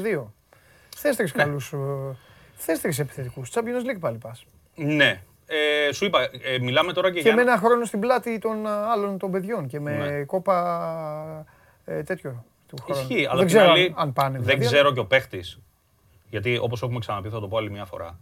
Αυτή τη στιγμή ο Ολυμπιακός έχει ως βασικό του επιθετικό τον Ελαραμπή. Σωστό. Αυτό δεν αλλάζει. Ε, εντάξει, δεν γίνεται. Πρέπει να πιστεί λοιπόν ότι εκείνη ότι αν έρθει θα ξεκινήσει από δεύτερος να παλέψει για πρώτος.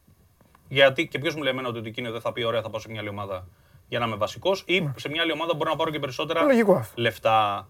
Είναι ένα θέμα όμως που είναι ανοιχτό. Mm-hmm. Έχει να κάνει με το πώς και τι θα ζητήσει και τι θα καταλήξει, πού θα καταλήξει ο παίκτης. Εμείς από την πρώτη στιγμή έχουμε πει και τις δυσκολίες και τον αντίλογο της συγκεκριμένης κίνησης, αν γίνει τελικά.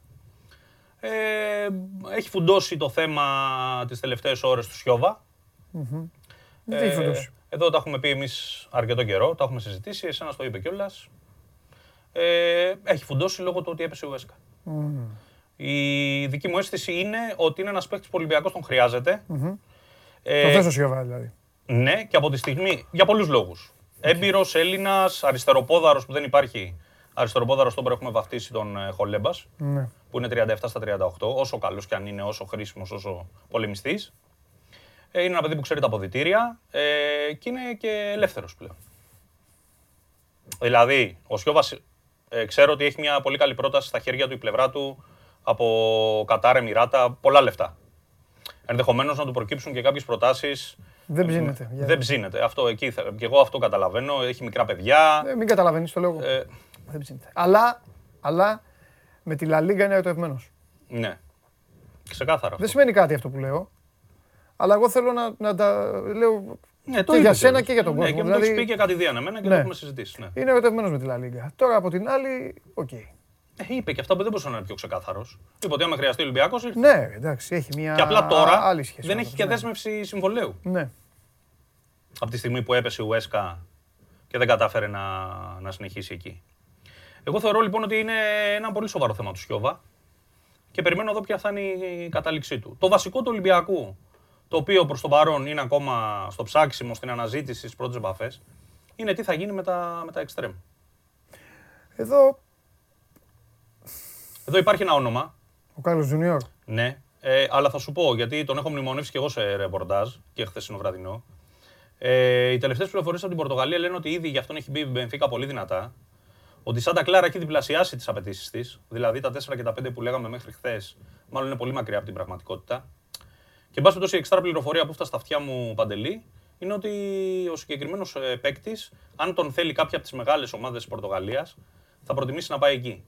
Συνήθως έτσι γίνεται. Όταν παίζει σε μια μικρομεσαία ομάδα και σε θέλει μια μεγαλύτερη, συνήθως τα κανάλια σε σπρώχνουν προς τα εκεί για να κάνεις και μια περήφανη πώληση μετά από δύο τρία χρόνια.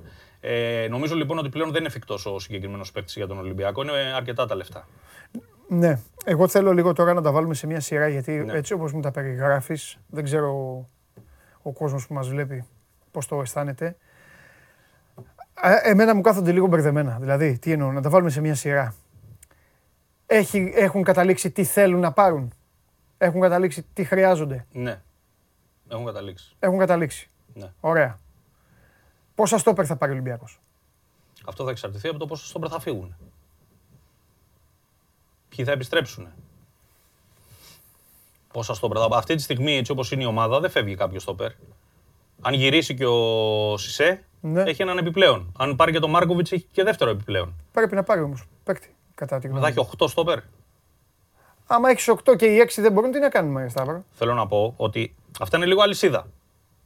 Δηλαδή θα φύγει ο Σεμέδος, θα φέρει πρόταση στα δώδεκα δεκατρία. Άμα φύγει ο Σεμέδος, το έχω ξαναπεί, θες δύο στόπερ.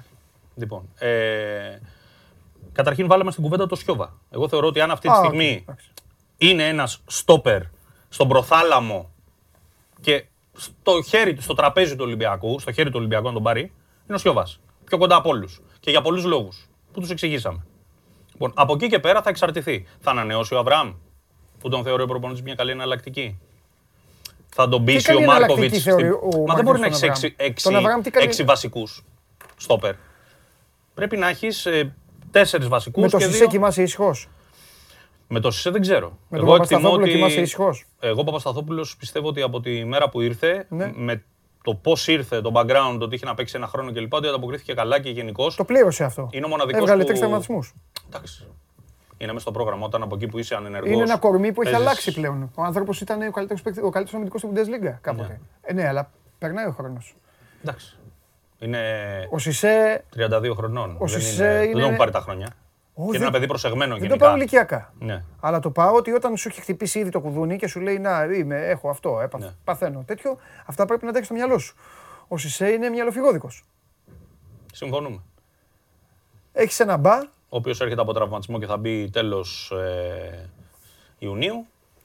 Νομίζω, και έχω σταθεί εκεί, νομίζω ότι από εκεί θα πρέπει να ξεκινήσει λίγο ο Ολυμπιακός και μετά να πάει στα υπόλοιπα. Γι' αυτό σου λέω και εγώ ότι μια περίπτωση που βλέπω ε, ρεαλιστική ε, είναι ο Σιώβας.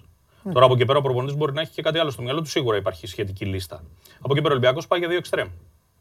Λέγαμε για έναν, αν, και αν βρεθεί άκρη με τον Μπρούμα. Mm. Ο Μπρούμα έχασε πόντους στον τελικό. Ναι, το είπες και χθες. Ε, άρα ο Ολυμπιακός ψάχνει για δύο εξτρέμ. Του τικίνιο το θέμα έχει έρθει μπροστά γιατί είναι ελεύθερος. Δηλαδή ο Ολυμπιακός δεν είχε ως βασική του προτεραιότητα να ενισχυθεί στην επίθεση. Mm-hmm. Εκεί που έχει τους δύο καλύτερους επιθετικούς του πρωταθλήματος, κατά τη γνώμη μου. Mm-hmm. Αλλά όταν ε, σου προκύπτει ένας ελεύθερος ποδοσφαιριστής, δεν θα πεις κάτσε να τελειώσουμε πρώτα με αυτούς που θέλουμε για, να, για την εντεκάδα και μετά. Είναι κάποια πράγματα που στο κατάλληλο timing mm-hmm. πρέπει να επέμβεις. Δεδομένα θα πάει για αριστερό μπακ ο Ολυμπιακός. Ναι. Ένας παίκτης που έχει κοιτάξει και άρεσε και έγινε κρούση για να έρθει, αλλά ο εκείνος δεν ήθελε, ήταν ο Γιούρι Ριμπέιρο της Νότιγχαμ, mm-hmm. Πορτογάλος, mm-hmm. ο οποίος μένει πλέον ελεύθερος. Mm-hmm. Αν ήθελε, αν έλεγε ναι πάω Ελλάδα, θα είχε έρθει ήδη. Και δεν θα είχε έρθει τώρα, θα είχε έρθει από το Γενάρη. Ενδεχομένως να, ήταν, να μην είχε έρθει ο Ρέπτσουκ, να είχε έρθει αυτός. Ένας καλός παίκτης. Ωστόσο, επειδή μέχρι τώρα ο συγκεκριμένος έχει το μυαλό του στην ε, Αγγλία. Και επειδή άλλαξε και μάνατζερ από ό,τι έμαθα, δηλαδή δεν έχει πλέον το Μέντες, ο οποίος κάνει δουλειές με το Μαρινάκι, Νότιγχαμ, Ολυμπιακός κλπ. Είναι πιο εύκολο να έρθει. Ε, θεωρώ όμως δεδομένο ότι ο Ολυμπιακός θα κοιτάξει πλέον και για βασικό αριστερό μπακ, προκειμένου mm. να μοιραστεί με το Ρέπτσουκ το χρόνο. Ε, καλέ μου φίλε Άρη, επειδή έτυχα και το είδα, το αριστερό μπακ της Σουέσκα κοστολογείται γύρω στα δεκαπέντε εκατομμύρια με είκοσι. Τον θέλει η Μπαρτσελόνα και αυτά. Επειδή έτυχε και το είδα αυτό που έγραψες. Ε... Τέλος πάντων, κοίταξε να δεις. Ε, είναι αυτό που είπα και στο, και στο Γουλή. Ε, η κάθε ομάδα είναι με τις απαιτήσεις που έχει. Ο Ολυμπιακός είναι ομάδα υψηλών απαιτήσεων. Ο Ολυμπιακός θα είναι πάλι στο Champions League. Και επειδή τα έχει καταφέρει τα τελευταία χρόνια και πάει καλά, προχωράει στην Ευρώπη. Εντάξει. Θα πάει στο Europa μετά. Τέλος πάντων, όπου πάει. Νομίζω ότι η θωράκιση είναι επιβεβλημένη. Η θωράκιση. Δεν μιλάω για ενίσχυση. Πλέον πρέπει να περάσει στη θωράκιση ο Ολυμπιακός. Να κοιμάται ήσυχος. Γιατί έπαθε, έπαθε και πολλά. Με δύο χρόνια στην πλάτη. Ναι. Δύο χρόνια παίζανε μπάλα. Είναι φοβερό αυτό. Και βέβαια από εκεί και πέρα μετά γεννιούνται και άλλα ερωτήματα τα οποία σωστά το έθιξες. Έχουν να κάνουν με το σύστημα. Έχουν που... να κάνουν με το που θα παίξει ο Βαλμπουενά, αν θα παίξει ο Φορτούνης, αν θα... τι θα γίνει με το Μασούρα, τι θα γίνει με το Ραντζέλοβιτς, τι θα γίνει με όλους αυτούς. Όλα αυτά έχουν να κάνουν και με τα συστήματα. Και τις διατάξεις. Εγώ απλά αυτό που θέλω να πω είναι το εξής. Εσύ το ξέρεις καλά, αλλά ο κόσμος ενδεχομένως να μην το ξέρει καλά. Στο πλάνο του κάθε προπονητή υπάρχει κάθε θέση. Και λέει: βασικός μου τερματοφύλακας είναι ο Σα. Αναπληρωματικός μου ο Κρίστινσον. Τρίτος ο Τζολάκης. Έτσι ξεκινάω τη χρονιά μου. Δεξιμπάκ. Ανδρούτσος, Λαλά, Τρέγκερ. Θέλω να πω, δεν έχει ο προπονητής σε όλες τις θέσεις δύο εισάξιους ή τρεις εισάξιους. Γι' αυτό γίνεται μια ιεράρχηση και ανάλογα με το πώς παίζει ο παίχτης, ανάλογα πώς το φέρνει η κατάσταση, αλλάζουν οι θέσεις αυτές. Δεν μπορεί, θέλω να πω, γι' αυτό συζητούσαμε για τα στόπερ, ότι δεν μπορεί να έχει πέντε πρωτοκλασσά τα στόπερ. Αλίμονο. Και θα γίνεται σκοτωμός. Αλίμονο. Πρέπει να αλλά έχει και απλ... κάποιους α... μπένο, δηλαδή και κάποιους Χασάν στην άμυνα. Μπες παίξε, κάτσε πάγκο. Ναι. Αυτό λέω. Αυτό προσπαθώ να πω. Ναι, ρε παιδί μου, αλλά όσο σκληροί κι αν είμαστε, δηλαδή παράδειγμα, εντάξει, εγώ τον Αβραάμ τον αγαπάω, το ξέρει κιόλας. Ο Αβραάμ δεν παρεξηγείται και αυτά. Και, και πιο τίμιο. Ναι, και ψυχάρα, δεν το συζητάμε. Ναι. Εντάξει, δεν μπορείς να πα στο Champions League με τον Αβραάμ τώρα. Όχι. Γιατί να σου πω και κάτι. Καταλαβες. Έδειξε ότι, δε, ότι ενώ παλεύει πολύ, προσπαθεί, σκοτώνεται ναι, και αυτά. Πάντα κατηγάζει. Ναι, ναι εντάξει, είναι, εντάξει. Είναι, παίζει και τόσα χρόνια πρώτη γραμμή. Έτσι. Ναι, αλίμονο. αλίμονο ναι. Δεν είναι... Δηλαδή, αν, αν τελικά σταματήσει ο Αβραάμ, ε, πιστεύω θα κάνει με αυτό. Θα δει, ας πούμε, ότι εντάξει, κάνω ένα μήνα μεγάλη προσπάθεια να παίξω και με το που μπαίνω και ζορίζομαι λίγο παραπάνω, ναι. Γίνει κάτι μυϊκό. Μα δεν τον κακιώνω κιόλας να έχει αγανα... αγανακτήσει κι αυτά. Ναι. Ίσα ίσα. Εντάξει, αλλά επειδή είναι παιδί της ομάδας, την αγαπάει πολύ και λοιπά, αν του πούνε ότι εμείς Αβραάμ σε θέλουμε, ναι. Θα πει ναι. Όπως το είχε πει κάποτε τον Νικοπολίδη, θυμάσαι, όταν mm-hmm. ήταν να σταματήσει, του είχαν πει συνέχισε άλλο ένα χρόνο, το δέχτηκε, συνέχισε γιατί έτσι είχαν κρίνει τότε ότι έπρεπε να γίνει. Mm-hmm. Ναι. Ε, από εκεί πέρα, εντάξει, καιρό έχουμε μπροστά. Είναι σημαντικό αυτό που λέγαμε και χθες, ότι πήγε δέκα μέρες πιο πίσω το ξεκίνημα της προετοιμασίας. Ναι. Για όλους είναι σημαντικό. Ναι, βέβαια. Ε, έλα, έλα σε ναι. Πάω κάτι κάρτες για να σε αφήσω κιόλας. Ναι. Γιατί κάθε μέρα έτσι κι αλλιώς βλέπω ότι θα έχουμε να λέμε πράγματα. Λοιπόν, για άλλο είναι αυτό. Καλό δεν είναι αυτό. Ρίξτε εδώ, ρίξτε εδώ. Λοιπόν. Εγώ βλέπω εκεί. Ναι, εσύ βλέπεις εκεί. Μούρα. Άσπρα μούρα, μαύρα μούρα. Μούρα, Σλοβενία. Φερεντσβάρος, Ουγγαρία. Σκεντίγια. Σλόβαν. Αλασκέρτ. Δυναμό Τυφλίδας. Άλγηρης. Φλόρα. Μπούντουσνοστ. Ομόνια. Εμείς οι ομάδες μπασκετικές. Πιάσε κόκκινο. Ναι. Το ωραίο το κόκκινο που φοράει. Και... Εντάξει, δεν είναι κάποια ομάδα τώρα από αυτές που ο σοβαρός Ολυμπιακός μπορεί να έχει πρόβλημα. Ναι. Μπορεί η μπασκετική Ζάλγκιρης να είναι καλύτερη από αυτήν. Ποδοσ... Ποδοσφαιρικά. Σίγουρα. Ναι. Σίγουρα. Όπως τα ποδαράκια του Αντετοκούμπο. Σίγουρα. Ο Ρεμπρόφ, εκεί πώς βλέπεις Φερεντσβάρος. Αν και θα φύγει, λέει ο Αρναούτογλου. Εντάξει, το θέμα είναι ότι πρέπει και ο κόσμος να καταλάβει, γιατί και στον Ολυμπιακό το ξέρουν, ναι. Ότι δεν είναι κάθε χρόνος του Αγιανιού. Θέλω να πω δηλαδή ότι κάθε φορά που ο Ολυμπιακός μπαίνει σε μια διαδικασία προκριματικών, mm-hmm. πρέπει να είναι το ίδιο έτοιμος με την προηγούμενη και το ίδιο ικανός και το ίδιο προετοιμασμένος για να περάσει. Δεν σημαίνει ότι επειδή έχει περάσει δύο προηγούμενες χρονιές, όλα και φέτος oh, θα είναι βέβαια, ρόδινα. Βέβαια. Και μιλάμε για κάθε το, βασικό, το πρώτο βασικό στόχο κάθε χρονιάς. Το να παίξει η Ευρώπη από όλες τις πλευρές. Συμφωνώ. Οικονομικά, πρεστίζ, ε, βαθμολογία UEFA, ε, τα ρόστρα των ποδοσφαιριστών, πόσο ανεβαίνει ένα ρόστρα ενός παίκτη ο οποίος παίζει στο Champions League. Ρίξτε την επόμενη.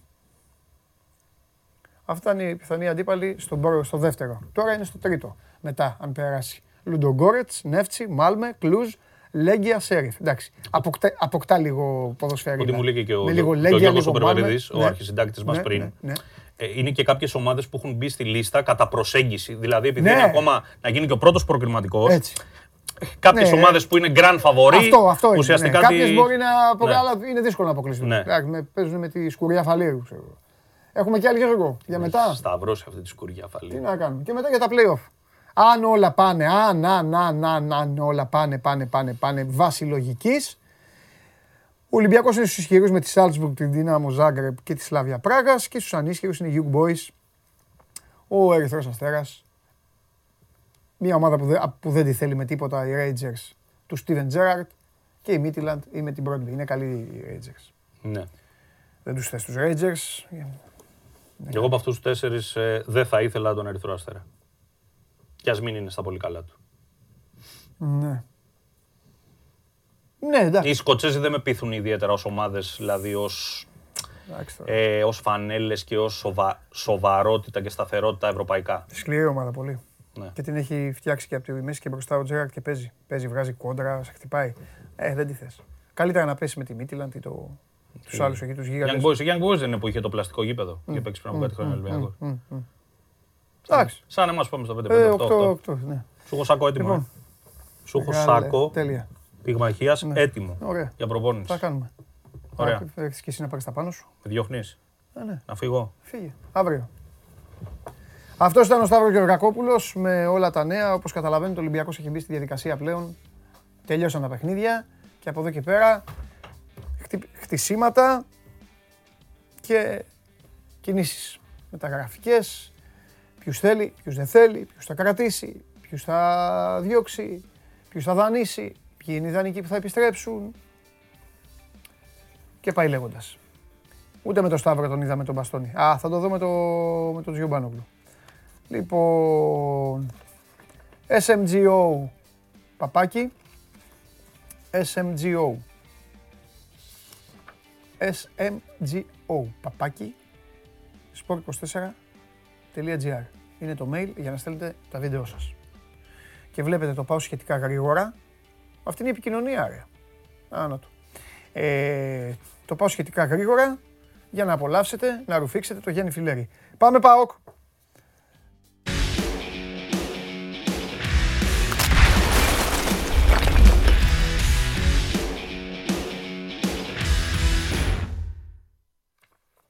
Α, σήμερα ΠΑΟΚ.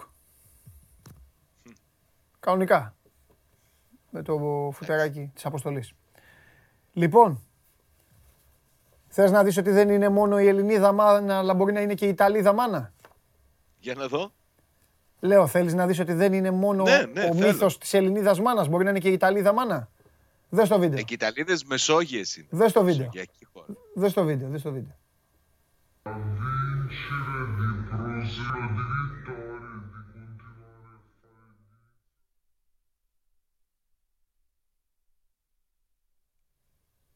Του δίνει την πίτσα η μαμά μπαστόνι στη φιέστα της Ίντερ, του δίνει την πίτσα και τον σκουπίζει κιόλας στο γιο.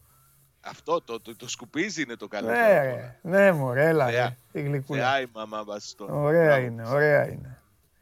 Λοιπόν, χθες σου είπα τέσσερα θα ονόματα. Θα ξεκινήσουμε την αναφορά μας, περίμενε. Θα ξεκινήσουμε το ρεπορτάζ βγάζοντας το καπέλο στον πρώην πρόεδρο του Άρη, τον κύριο Λάμπρος Σκόρδα, ο οποίος έκανε ανάρτηση και είπε ότι ανεξάρτητα για το πώς νιώθει κανείς για το γεγονός, στο ποδόσφαιρο, αν αγαπάει κάποιος το άθλημα, οφείλει να δίνει συγχαρητήρια στον νικητή του κυπέλου και έτσι δίνω συγχαρητήρια στον συμπολίτη για την κατάκτηση του κυπέλου. Δεν το περίμενα. Γιατί δεν το περίμενα? Ε, θα μπορούσε να μην πει τίποτα άνθρωπος. Ε. Τώρα η, στο Βικελίδης, η τώρα, κριτική... Τώρα στο Βικελίδης μπορεί να πάει. Δεν ξέρω. Δεν ξέρω, δεν ξέρω μπορούσε έλα και πριν να σου πω την αλήθεια. Ε, λοιπόν, θεωρώ ότι η τετράδα που σου είπα χθες ναι. είναι κάτι παραπάνω από κολόνες για αυτόν τον, για αυτόν τον ΠΑΟΚ. Και αναφέρομαι στον Ζίφκοβιτς, στον Σβιντέρσκι, στον Ίγκασον και στον Καντουρί. Ναι. Ποια είναι η διάθεση? Θες να τα πάρουμε έναν έναν? Εννοείται, εννοείται. Όλο δικό σου, όλο δικό σου. Πρώτα απ' όλα αυτός που βιάζεται περισσότερο από όλους είναι ο Μάρελ Καντουρί. Γιατί ο Μάρελ Καντουρί στην πραγματικότητα έχει ολοκληρώσει τις αγωνιστικές του υποχρεώσεις με τον ΠΑΟΚ. Έχει πετύχει το αμίμητο να έχει κατακτήσει... Πόσα κύπελα έχει κατακτήσει? Τρία. Χωρίς να παίξει λεπτό σε τελικό, ενώ είναι από τα βασικά γρανάζια των προπονητών του. Το συμβόλαιό του τελειώνει στο τέλος του Ιούνιου. Για την ώρα ο Καντουρί δεν έχει κάποια πρόταση που μπορεί να το συγκινήσει από το εξωτερικό. Είτε από Ιταλία που πάντα είναι αποθυμένο, είτε από Βέλγιο, είτε από οποιαδήποτε άλλη χώρα. Έχει δείξει διάθεση ότι θέλει να παραμείνει στον ΠΑΟΚ. Το θέμα είναι να καθίσουν στο τραπέζι των διαπραγματεύσεων και να τα βρουν και στο οικονομικό. Νομίζω ότι αν μείνει ικανοποιημένος από την πρόταση την οικονομική που θα του κάνει ο ΠΑΟΚ και οι συνθήκες πλέον ζωής της οικογένειάς στη Θεσσαλονίκη είναι αυτές που τις θέλει. Έχει χάσει αυτόν τον νόστο της νοσταλγία να επιστρέψει σ' ό, και καλά στο καμπιονάτο που το χαρακτήριζε τα προηγούμενα χρόνια. Να θυμίσω ότι βρέθηκε αρκετές φορές με τη βαλίτσα στο χέρι, όσο είναι στον ΠΑΟΚ για να φύγει. Δεν είναι δύσκολο δηλαδή να συνεχίσει την καριέρα του στον ΠΑΟΚ, αποδεχόμενος φυσικά ότι τα οικονομικά δεδομένα στον ΠΑΟΚ σε σχέση με το, την εποχή που ήρθε στην ομάδα έχουν αλλάξει πολύ σημαντικά, προς τα κάτω πάντα για τις αποδοχές των ποδοσφαιριστών. Βέβαια, τώρα το καλοκαίρι που θα έρθει θα είναι διαφορετικές συνθήκες, δεν θα υπάρχει πίεση από το financial fair play, ίσως να ανέβουν τα συμβόλαια και να υποφελθεί και από αυτό ο Μάρελ Καντουρί. Από τους υπόλοιπους τρεις, Ίγκασον, Σβιντέρσκι και Ζίφκοβιτς, για μένα θεωρώ ότι είναι πολύ πιο σημαντική από όλες η περίπτωση του Άντρια Ζίφκοβιτς. Γιατί είναι και η πιο περίπλοκη. Θυμίζω ότι ο Ζίφκοβιτς ήρθε στην Ελλάδα για τον ΠΑΟΚ μένοντας ελεύθερο από την Μπενφίκα και ρίχνοντας σχεδόν στο ένα πέμπτο τις αποδοχές σε σχέση με τα χρήματα που έπαιρνε από τους Πορτογάλους. Έκανε συμβόλαιο για δύο χρόνια. Η λογική ήταν να καθίσουν στο τραπέζι των διαπραγματεύσεων το επόμενο καλοκαίρι, δηλαδή αυτό που έρχεται, με τον ΠΑΟΚ για να δουν πώς θα συνεχίσουν τη συνεργασία τους. Νομίζω ότι ο ΠΑΟΚ έχει διάθεση να του προσφέρει το μεγαλύτερο συμβόλαιο που θα έχει ποδοσφαιριστής του την επόμενη αγωνιστική περίοδο.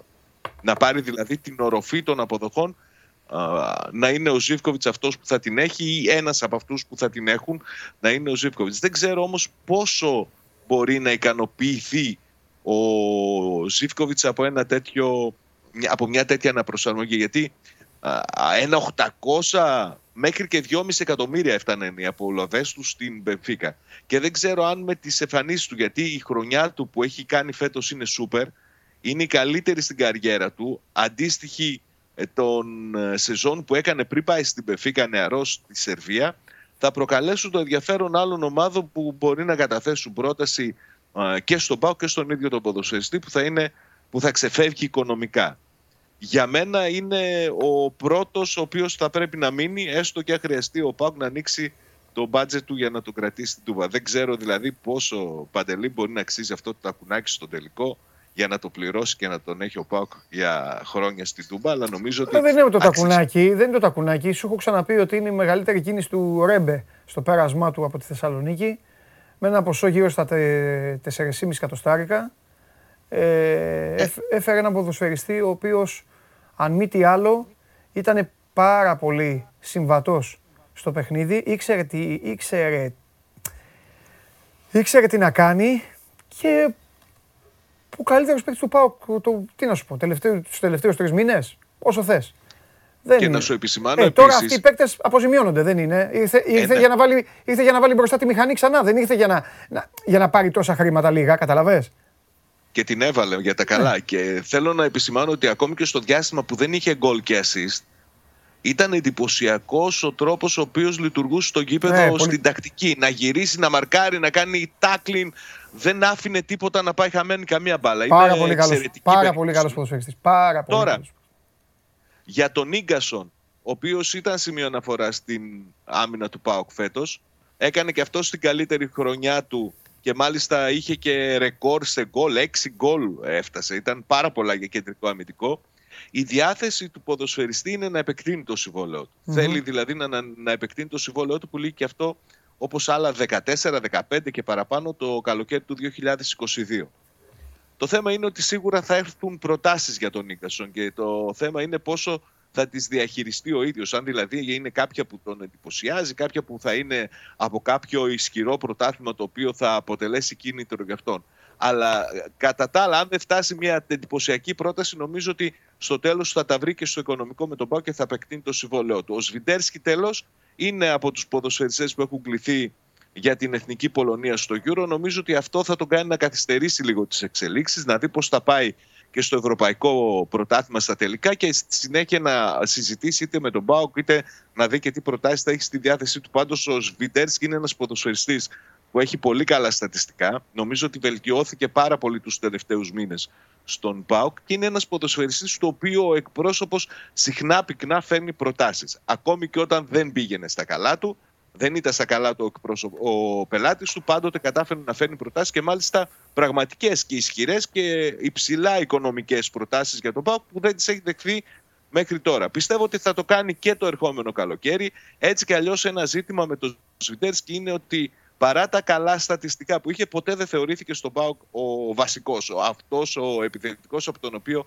ξεκινούσε η ενδεκάδα. Νομίζω ότι θα έχει ενδιαφέρον και η δική του περίπτωση. Μια που ανέφερα το γεγονός ότι ο Σβιντέρσκι είναι στην Εθνική Πολωνίας για τα τελικά του Euro, υπάρχει αντίστοιχη κλίση και για τον ήρωα του ΠΑΟΚ στο τελικό με τον Ολυμπιακό, τον Μίκαελ Κρμέντζικ της Τσεχίας. Αλλά αυτό νομίζω ότι δεν συμφέρει το ΠΑΟΚ. Αν πάει καλά ο Κρμέντζικ στα τελικά, θα βρει περισσότερους ενδιαφερόμενους. Ο ΠΑΟΚ θα ήθελε να ρίξει όσο μπορεί περισσότερο την τιμή, α, τα χρήματα που θα ζητούσε η Μπρίζη, η οποία έχει τα δικαιώματά του. Αν πάει καλά στο Euro, νομίζω ότι θα δυσκεραίνει ακόμη περισσότερο η παραμονή του με οποιοδήποτε καθεστώς, είτε αγορά είτε καθεστώς, στην Τούμπα την επόμενη αγωνιστική περίοδο.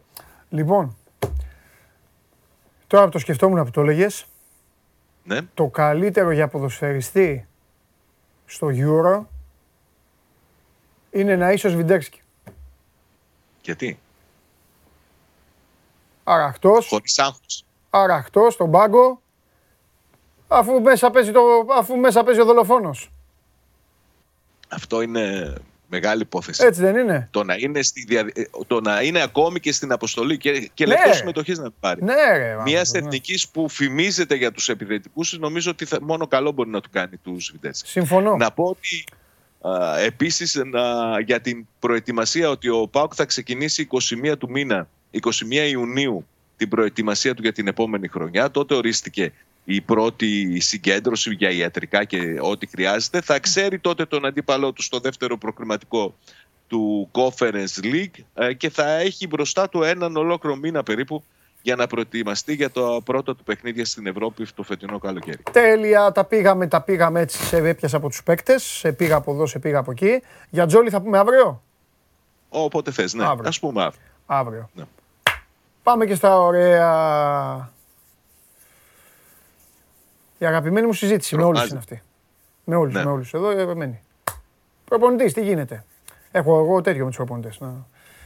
Τι γίνεται προπονητής. Κοίταξε, το, το θέμα του Γκαρσία θα κρυφθεί από τον Ιβάν Σαββίδη. Αυτός έχει το μαχαίρι, αυτός έχει και το καρπούζι. Αυτός θα αποφασίσει και το μέλλον του Πάμπλο Γκαρσία στον Πάμπλο. Δηλαδή αν ο Σαββίδης τον θέλει, αν ο, ναι, αν ο Σαββίδης θέλει τον Γκαρσία για να μείνει. Ναι. Με δικά του κριτήρια. Ή θα μιλήσει με τους. Απολύτως δικά του. Ε, εντάξει, θα, πάντοτε ο Σαββίδης για πριν πάρει μια απόφαση, μιλάει με όλους και στο τέλος κάνει το δικό του, να ξέρεις. Αυτό είναι ε, δεδομένο. Καλά, γι' αυτό δεν μπορούμε να, να προβλέψουμε ποια θα είναι η απόφασή του. Η, το θέμα του προπονητή, παρά το γεγονός ότι ο ΠΑΟΚ κατέκτησε μόλις πριν από δύο μέρες το ναι. κύπελλο Ελλάδας, αρχίζει να δημιουργεί πολύ μεγάλη εσωστρέφεια. Υπάρχει, υπάρχουν διεργασίες σχετικά με το θέμα αυτό. Φαίνεται ότι τα μηνύματα που παίρνει και ο ίδιος ο προπονητής δεν είναι αυτά που περίμενε. Και υπάρχει έτσι, πώς να σου πω, αναστάτωση. Τι περίμενε ο Γκαρσία δηλαδή? Ο Γκαρσία ίσως περίμενε ότι θα είναι σίγουρα ο, επόμε... ο προπονητής του ΠΑΟΚ την επόμενη σεζόν και θα έχει και μάλιστα και λόγο και στον τρόπο με τον οποίο θα χτιστεί η ομάδα. Λόγο. Εγώ σου είπα χθες κάποια πράγματα και νομίζω... Ναι. Νομίζω ότι ο ΠΑΟΚ, ε, Σάβα, ένα πολύ μεγάλο ποσοστό του οργανισμού πλέον λειτουργεί διαφορετικά. Από τη συμπεριφορά του Γκαρσία εννοείς. Και εγώ σου ε, έχω την άποψη νομίζω ότι... Πολύ πιο εξυγχρονισμένα, πρόκειται. πολύ πιο... Ναι. ναι, ναι, ναι. Έχω την άποψη, την εντύπωση καλύτερα να πω, ότι ο Γκαρσία... Όλο αυτό το τελευταίο διάστημα ήταν προπονητικά στο καλύτερό του σημείο, αλλά είχε κάποια πράγματα τα οποία θα μπορούσε να αποφύγει. Και πάλι όμως σου λέω ότι ούτε το αποτέλεσμα του τελικού, ούτε όσα ακολούθησαν τον τελικό, ούτε όσα προηγήθηκαν τον τελικό θα είναι η πραγματική αιτία για την απόφαση που θα πάρει ο Ιβάν Σαββίδης. Mm-hmm. Νομίζω ότι όλα αυτά θα χρησιμοποιηθούν ως αφορμή. Ότι περισσότερο θα κριθεί από την πορεία του σε όλο αυτό το εξάμηνο, εφτάμηνο που ήταν στο τιμόνι της ομάδας, παρά στο αποτέλεσμα του τελικού, παρά στις δηλώσεις που προηγήθηκαν α, του τελικού ή και σε όσα έγιναν μετά από αυτό. Πιστεύω πάντως ότι α, θα είναι πολύ άμεση η εξέλιξη στο θέμα του προπονητή. Πληροφορίες λένε ότι ακόμη ίσως και αύριο να γίνει αυτή η επαφή που περιμένουμε ανάμεσα στον Ιβάν Σαββίδη και τον Πάμπλο Γκαρσία. Εκεί υποτιθετικά θα συζητήσουν για την επόμενη αγωνιστική περίοδο, αλλά εκεί θα κριθεί και ο ρόλος και α, το αν θα υπάρχει Γκαρσία στην επόμενη σεζόν για τον ΠΑΟΚ. Καλά. Άμα θέλει πάντως προπονητή ο ΠΑΟΚ καλό για να τον οδηγήσει. Έχεις τον Κλόπ. Το... Ας κάνω ότι δεν το άκουσα. Παρακαλώ. Υπάρχει τηλέφωνο έτοιμο να το χρησιμοποιήσουν. Το έχουν αποθηκευμένο στις μνήμες των κινητών τους. Έτσι δεν είναι? Λουτσέσκου. Έχει ξεκινήσει πολύ καιρό η συζήτηση. Ε, ο Λουτσέσκου... Λουτσέσκου βέβαια. Ο Λουτσέσκου είναι ένας προπονητής ο οποίος αυτή την περίοδο, σύμφωνα με το περιβάλλον του, σύμφωνα με τα όσα διαμηνεί και ο ίδιος, σε όποιον μιλά μαζί του, έχει στραμμένη την προσοχή του σε άλλα πρωταθλήματα. Okay. Νομίζω okay. ότι η Ιταλία είναι αυτή που τον ενδιαφέρει περισσότερο από όλο. Από όλα τα υπόλοιπα, και νομίζω ότι ίσως η φυγή του Ρανιέρη να μπορεί να δημιουργήσει εξελίξη, αν και οι πληροφορίες λένε ότι δεν είναι πρώτος στη λίστα των ανθρώπων της Σαμπτόρια. Αλλά υπάρχουν και άλλες ομάδες που θα μπορούσαν να τον απασχολήσουν στο άμεσο μέλλον. Ωραία. Για να δούμε. Φιλάκια, αύριο. Αύριο με Τζόλι και με προπονητή Καλή και συνέχεια. Με τα υπόλοιπα. Γεια σου Σάβα μου. Αυτός ήταν ο Σάβας Τζιομπάνογλου. Ο ΠΑΟΚ κι αν έχει θέματα. Α, όλοι έχουν. Ποιος δεν έχει. Ωραία είναι αυτά όμως, γιατί κάθε μέρα υπάρχει και καινούρια εξέλιξη. Δεν είναι να, δεν είναι να βαριόμαστε. Και κάπως έτσι κλείσαμε το ποδοσφαιρικό πακέτο. Θα ρίξω σώζοντας το, το βίντεο, γιατί έφτασε η ώρα του Γιάννη του Φιλέρη.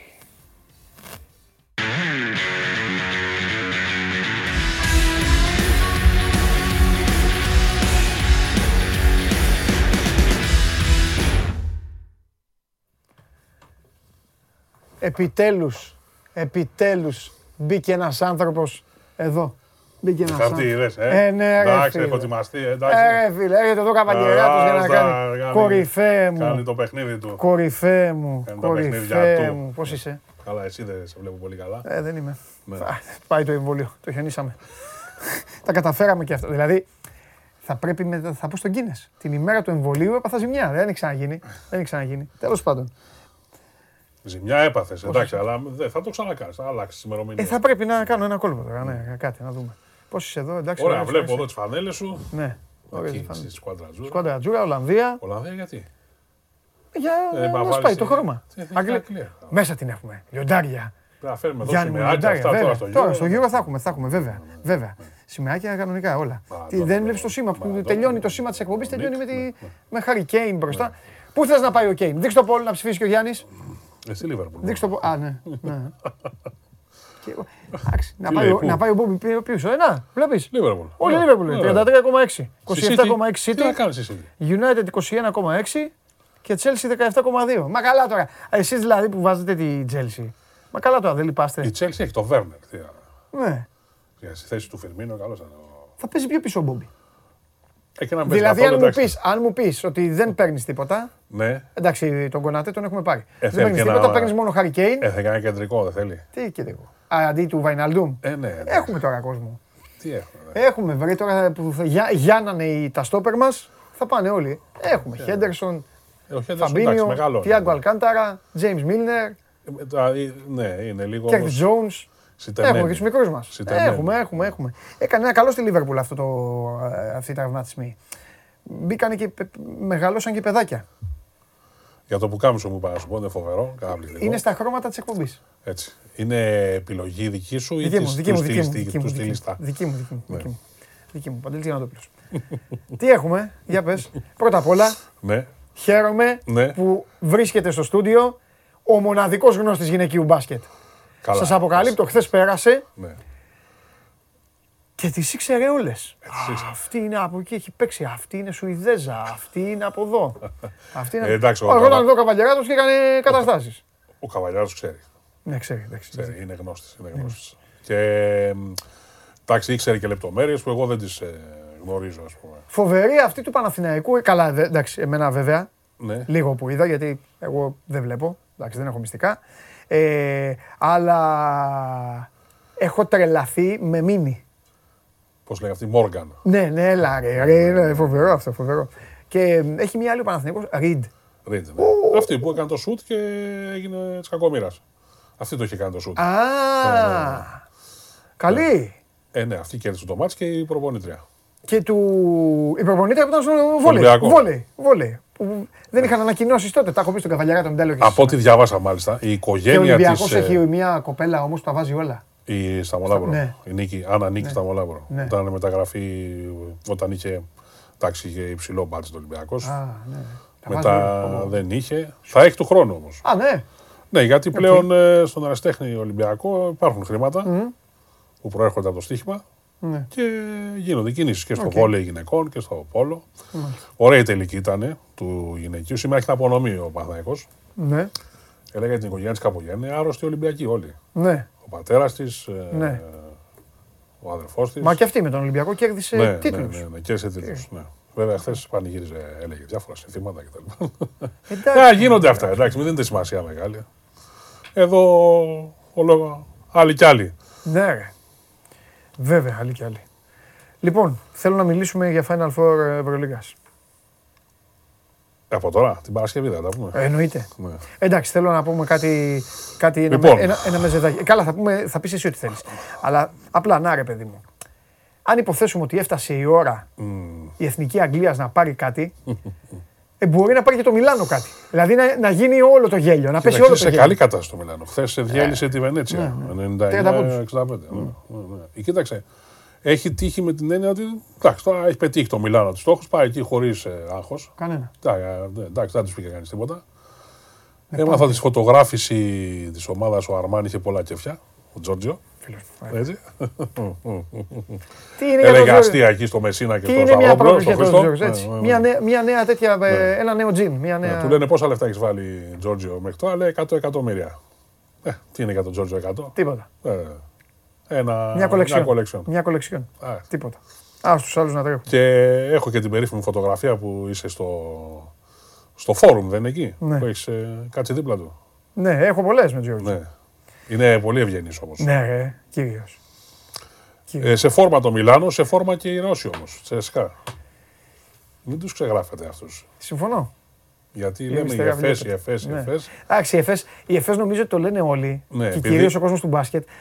Επειδή για είναι και από πέρυσι, εντάξει. Ναι. Είναι και η ομάδα που έπρεπε να το πάρει πέρυσι και φέτος είναι πολύ καλή.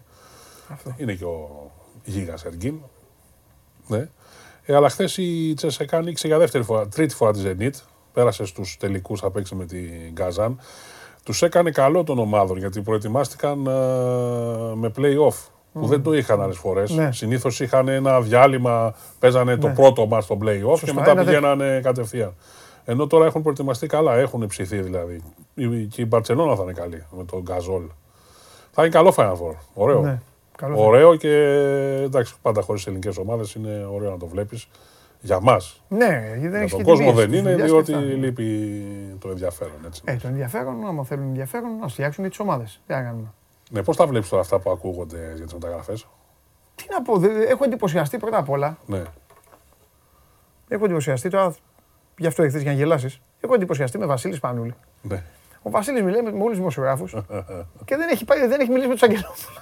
Φοβερό που έχει γίνει. Ε, καλά, μπορεί να μην τον έχω καλέσει ακόμα. Να πούμε και συλληπιτήρια στους. Ε, ναι, ναι. Στην οικογένεια. Στην οικογένεια, ναι. Για, για το, το θάνατο του Κωνσταντίνου. Κωνσταντίνου. Ναι. Ε... Ε, κοίταξε ο Σπανούλης. Ε, βρε, όχι να τον έχουν καλέσει. Ναι, δεν τον έχουν καλέσει. Εννοώ να πάει να τους πει για την εθνική ομάδα. Δεν θα τους πει. Ε, κάτσε να κληθεί πρώτα. Σήμερα θα νομίζω. Ε, θα, τι, θα κληθεί μόνο από τον Πιτίνο. Πιστεύω, θα κληθεί. Τα... Ε, γι' αυτό. Ναι, χθες ήταν ο Πιτίνο με τον Ηλία τον Παπαθεοδόρου και τον, ε, τον Σωτήρη τον Μανολόπουλο στο Λαύριο και βλέπαν το Λαύριο Προμηθέας που νίκησε το Λαύριο. Έτσι, νίκησε με. Πόσο νίκησε, ογδόντα πέντε εβδομήντα εννέα. Καλά, δεν το είπα, ναι. ναι. Στην παράταση. Έχασε ο Λούτζης ε, δύο βολές και το τελευταίο σουτ στο εβδομήντα εβδομήντα.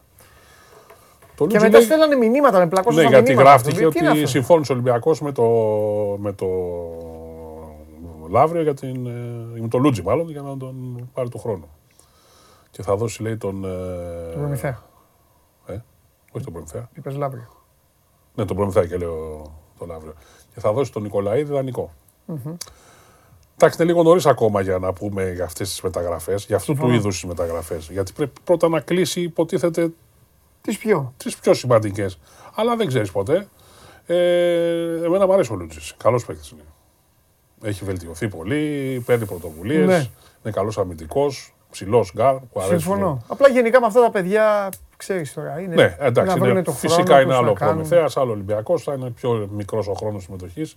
Αν βέβαια ο Ολυμπιακός παίζει στο πρωτάθλημα, γιατί δεν το ξέρουμε αυτό, προφανώς αλλάζουν αυτά τα πράγματα και γίνονται πιο χρήσιμοι. Γίνονται πιο χρήσιμοι, ναι. εκατό τοις εκατό. Ε, τα άλλα που ακούγονται, αυτά διάφορα διαλό, διάφορα τέτοια, πώς τα βλέπεις, πώς τα βλέπεις. Δεν δίνει σημασία. Πώς βλέπεις αυτά τα, το στυλ, ε, είναι εργάτης ε, και είναι εξελίξιμος. Έχεις έρθει να μ' ανάψεις. όλη, όλη τη νύχτα έτσι, δούλευα. Δούλευα όλη τη νύχτα. Θέλεις τώρα να... Ε... Εργάτης, εργατικός. Βέβαια, αν θέλουμε εργατικούς παίκτες, οι εργάτες έχουν οικοδομή δίπλα να χτίσουμε κάτι. Κοίταξε να δεις. Άμα θες να ξαναπάς σε Final Four. Ναι, εκπρόσωπε. Ολυμπιακέ, Παναθηναϊκέ. Ναι, ναι. Θα κάνεις την κίνησή σου. Ε, ναι. Και πρέπει να κάνεις και υπερβάσεις. Θα κάνεις την κίνησή σου. Ναι. Δεν γίνεται να θέλεις εμπράκτος κάποιους παίκτες. Ναι. Και μετά όσο περνάει ο καιρός να αρχίζεις και να λες. Ναι, ναι, τον θέλουν κι άλλοι. Το, ναι, τον θέλουν άλλοι. Κι άλλοι θα τον θέλουν. Μόλις θα τον θέλουν. εννιά, άλλοι είκοσι και αυτά. ε, τον θέλουν κι άλλοι. Και, και πάρ' τον εσύ. Ναι. Κάποια στιγμή δηλαδή. Ναι. Εντάξει, πάρ' τον εσύ. Δηλαδή δεν μπορείς. Αλλά είναι δύσκολο για αυτό. Μπορεί... Ναι. Μα εγώ τρελάθηκα, δεν απάντησα σε άνθρωπο γιατί μου στέλνουν στο Instagram. Όταν μου στέλνουν, τους απαντάω τον. Ναι. Δηλαδή δεν μου πήγαινε. Δεν μπορείς να λες τον Ντόρσεϊ, τον Λόιντ, τον Γκος, τον ένα το άλλο και μετά να λέει εντάξει θα πάρει τον Λούτζι. Καλά, εντάξει, δεν δε, δε είναι το ίδιο. Ναι, ναι, εντάξει, ναι, ναι, καλά, σίγουρα δεν είναι το ίδιο. Ναι, ναι. Αλλά θέλω να πω ότι είναι αυτό. Αφήνουμε τον Παναθηναϊκό απ' έξω γιατί ακόμα παίζει. Ο Παναθηναϊκός παίζει και. Παίζει, παίζει. Και έχει άλλες ιστορίες. Ναι. Ο Παναθηναϊκός έχει με τους δικούς του πιο πολλές ιστορίες. Με κάποια συμβόλαια που τελειώνουν. Ναι, ναι, ναι, Μητσογλου Παπαπέτρου είναι σημαντική. Ναι. Παίκτης, η καλύτερη παίκτης του. Πολύ. Οπότε θα... Ο Παναθηναϊκός είναι ανοιχτή η σειρά πιστεύω για το δύο δύο. Ναι. Ναι, γιατί βλέπω η ΑΕΚ έχει. Ο Αγγέλου έχει καταφέρει το εξής. Έχει βάλει ρόλους στην ομάδα που δεν είχε για ΑΕΚ ρόλους. Ε, βέβαια είναι, τον, είναι τέτοιος, τον ευνόησε και το ότι τραυματίστηκε ο Λάγκφορντ και έτσι έμεινε μόνος του ο Μέικον με αποτέλεσμα να έχει πιο μεγάλη ευχέρεια. Αλλά βλέπεις παίζει ο Γόντικας, παίζουν άλλοι παίκτες που δεν είχαν μεγάλη συμμετοχή και έχει μια συγκεκριμένη φιλοσοφία για να αντιμετωπίσει τον Παναθηναϊκό. Πολύ physical game, με σκληρό έτσι, με στα όρια του φάουλ άμυνα. Και δυσκολεύεται ο Παναθηναϊκός. Ναι. Παρότι είναι καλύτερη ομάδα, έτσι. Δεν το συζητάμε αυτό. Ε, εν τω μεταξύ τσακώνονται. Ε, τσακώνονται, εντάξει. Play-off είναι. Να μην τσακώνονται. Ναι, ε, τσακώνονται γερά και. Αυτά τα τα είπα και στον Καβαλιαράτο. Ο Καβαλιαράτος πληρώνει τα, τα πάντα. Εκεί. ε, ό,τι γίνεται. Είχαν και τέτοιο. Είχαν κόσμο. Εντάξει, όχι πολύ, αλλά ε, ναι, για, εντάξει, για τα δεδομένα των κεκλεισμένων των θυρών. Ναι, όχι για τα απαγορευτικά θέλω να πω. Είχαν κόσμο. Ναι. Και οι δύο. Και, και οι δύο, δύο ναι, ναι. Και στην ΑΕΚ και στον Παναθηναϊκό. Ε, αύριο παίζουν στο γηπεδούχο, θα είναι η ΑΕΚ mm. θεωρητικά. Mm. Ε, δεν υπάρχει έδρα. Ε, μου αρέσουν τα play-off στην Ελλάδα. Πρέπει να το πω αυτό. Παρότι το πρωτάθλημα είναι συνολικά υποβαθμισμένο από το ξεκίνημά του, νομίζω ότι οι ομάδες έχουν κάνει δύο-τρία βήματα προς τα μπροστά. Σε αυτή τη φάση των play-off βλέπουμε καλά παιχνίδια. Ωραία μάτς είναι. Συμφωνώ. Το χθεσινό ήταν ωραίο. Συμφωνώ. Παρότι στο τέλος, παρότι στο τέλος, εντάξει, το, πολύ στο ένας εναντίον ενός, πολύ έτσι, hero ball που λέμε, να πάρει την μπάλα ο μικρός, ο κοντός να τη βάλει στο καλάθι, αλλά ήταν ωραία παιχνίδια. Εντάξει, είναι προς το, προς το προς όφελος είναι του, του σπορ. Πήραν και κάποια λεφτά τώρα οι ομάδες από το στοίχημα. Πάμε. Και εντάξει, ενισχυθήκανε δηλαδή, ενισχύθηκαν με ξένους. Είναι εντάξει, εντάξει. Είναι καλά τα play-off. Εντάξει, δεν, είναι, δεν είμαστε αυτό που, είπα, που ήμασταν. Όχι. Σε καμιά περίπτωση, αλλά βλέπετε. Τη δεκαετία του ενενήντα πρώτα απ' όλα από τα τηλεοπτικά πριν ένα εκατομμύριο κάθε μάλλον. Καλά, εκατό τοις εκατό. Δεν υπήρχε, εντάξει, τότε ήταν και το. Δεν υπήρχαν το, τότε ευρώ, αλλά. Ήταν και τα παιχνίδια. Εντάξει, μιλάμε τώρα για μεγάλα μάτσα. Δεν είναι ένα play-off, όλα. Όλα, όλα, όλα, όλα. Λοιπόν, κάθε σήμερα ο Πιτίνο θα, ή εν πάση περιπτώσει, είναι προγραμματισμένο να συναντηθεί με τους ε, συνεργάτες του, οι οποίοι πάντως δεν έχουν ανακοινωθεί από την ΕΟΚ. Ε, ναι, αλλά εντάξει, αυτή είναι. Τα παιδιά ναι, αυτά. Ναι, παιδί μου, αλλά μια πρόσληψη πρέπει να γίνει. Τώρα δεν ξέρω πώς είναι οι διαδικασίες στο συνυπηρεσιακή διοίκηση. Μπορεί να κάνει προσλήψεις, δεν μπορεί. Εν πάση περιπτώσει, αυτοί είναι οι συνεργάτες του. Δηλαδή ο Ηλίας Παπαθεδόρος, ο Τής Μανολόπουλος, ο Νίκος Παπάς που είναι στον Παναθηναϊκό και δεν θα συμμετέχει στο. στο meeting σήμερα, αλλά θα είναι γενικά στην προετοιμασία και ο ομοσπονδιακός, ο Θανάσης Κουρτόπουλος, που έχει και την εποπτεία της ομάδας το χειμώνα. Ε, θα καλέσει τους παίκτες, το πιο πιθανό όμως είναι να ξεκινήσει προετοιμασία αργότερα.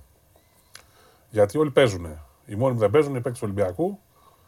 Και ας πούμε ο Ντόρσεϊ που έφυγε από τη Μακάμπη και ο Κουφός που δεν έχει ομάδα, αν κληθεί. Οπότε είναι πιθανό γιατί θα ξεκινήσει πρώτη Ιουνίου η προετοιμασία να πάει ίσως μια εβδομάδα αργότερα για να έχει κάποιους παίκτες. Αλλιώς δεν έχει νόημα να ξεκινήσει με τέσσερις παίκτες προετοιμασία. Την πρώτη Ιουνίου είναι δωρονάδωρα για τον Πιτίνο. Ο οποίος βλέπει τα μάτσα, ενημερώνεται. Εντάξει, ο Ρικ. για, για εκλογές, ποια γνώμη σου? Εντάξει, είναι λίγο να το πω ότι. Δεν μπορεί να τις κάνεις στη λεωφόρο τις εκλογές. Στη λεωφόρο Αλεξάνδρας. Mm-hmm. Όπως το ίδιο θα ήταν αν τις έκανε στο Καραϊσκάκι, έτσι. Ναι. Γιατί ε, σηματοδοτεί κάτι αυτή η επιλογή, ρε παιδί μου. Δεν είναι, είναι δηλαδή, μπορείς να τις κάνεις σε ένα άλλο γήπεδο. Βασικά γιατί υπάρχουν. Γίνεται σε γήπεδο. Ε, για να είναι ανοιχτός ο χώρος και υποτίθεται Α. για να μην επηρεάζει λόγω COVID κτλ. Εν πάση περιπτώσει, να γίνουν οι εκλογές, με όποιον τρόπο γίνουν, αλλά να γίνουν με, με συνθήκες κανονικές και να γίνουν και με ε, ίσες ευκαιρίες, ίσες ευκαιρίες στις όλες τις ε, παρατάξεις. Τι εννοείς, τι ίσες ευκαιρίες. Ε, να μην γίνει κάτι αυτό. Μην, νοθεία. Όχι νοθεία, νοθεία δεν πρόκειται να γίνει. Ε, τι, δε, όταν... Όταν λέω στις ευκαιρίες, να έχουν την ίδια ευκαιρία όλοι, όπως να αισθάνονται το ίδιο καλά στη λεωφόρο όλοι. Αυτό ήθελα να πω. Α, εντάξει, yeah. σιγά. Τι λες, να γίνουμε αστυνομία? Ε, δεν ξέρω. Θα δούμε. Πω... Τι... Κάτσε ρε φίλε, άμα έλεγε, στην... άμα έλεγε η ΕΠΟ, κάνω τις εκλογές στην Τούμπα. Ναι. Τι θα γινότανε?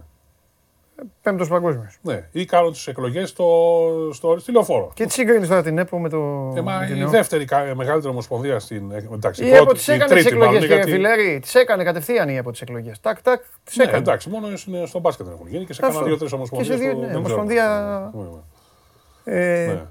Λοιπόν, πώς είδες Γιάννη Αντετοκούμπο με τα αγκελάκια που έκανε με την μπάλα? Πολύ καλό, το τελευταίο το έχασε. Το έχασε. Ξέρεις τι είπε μετά?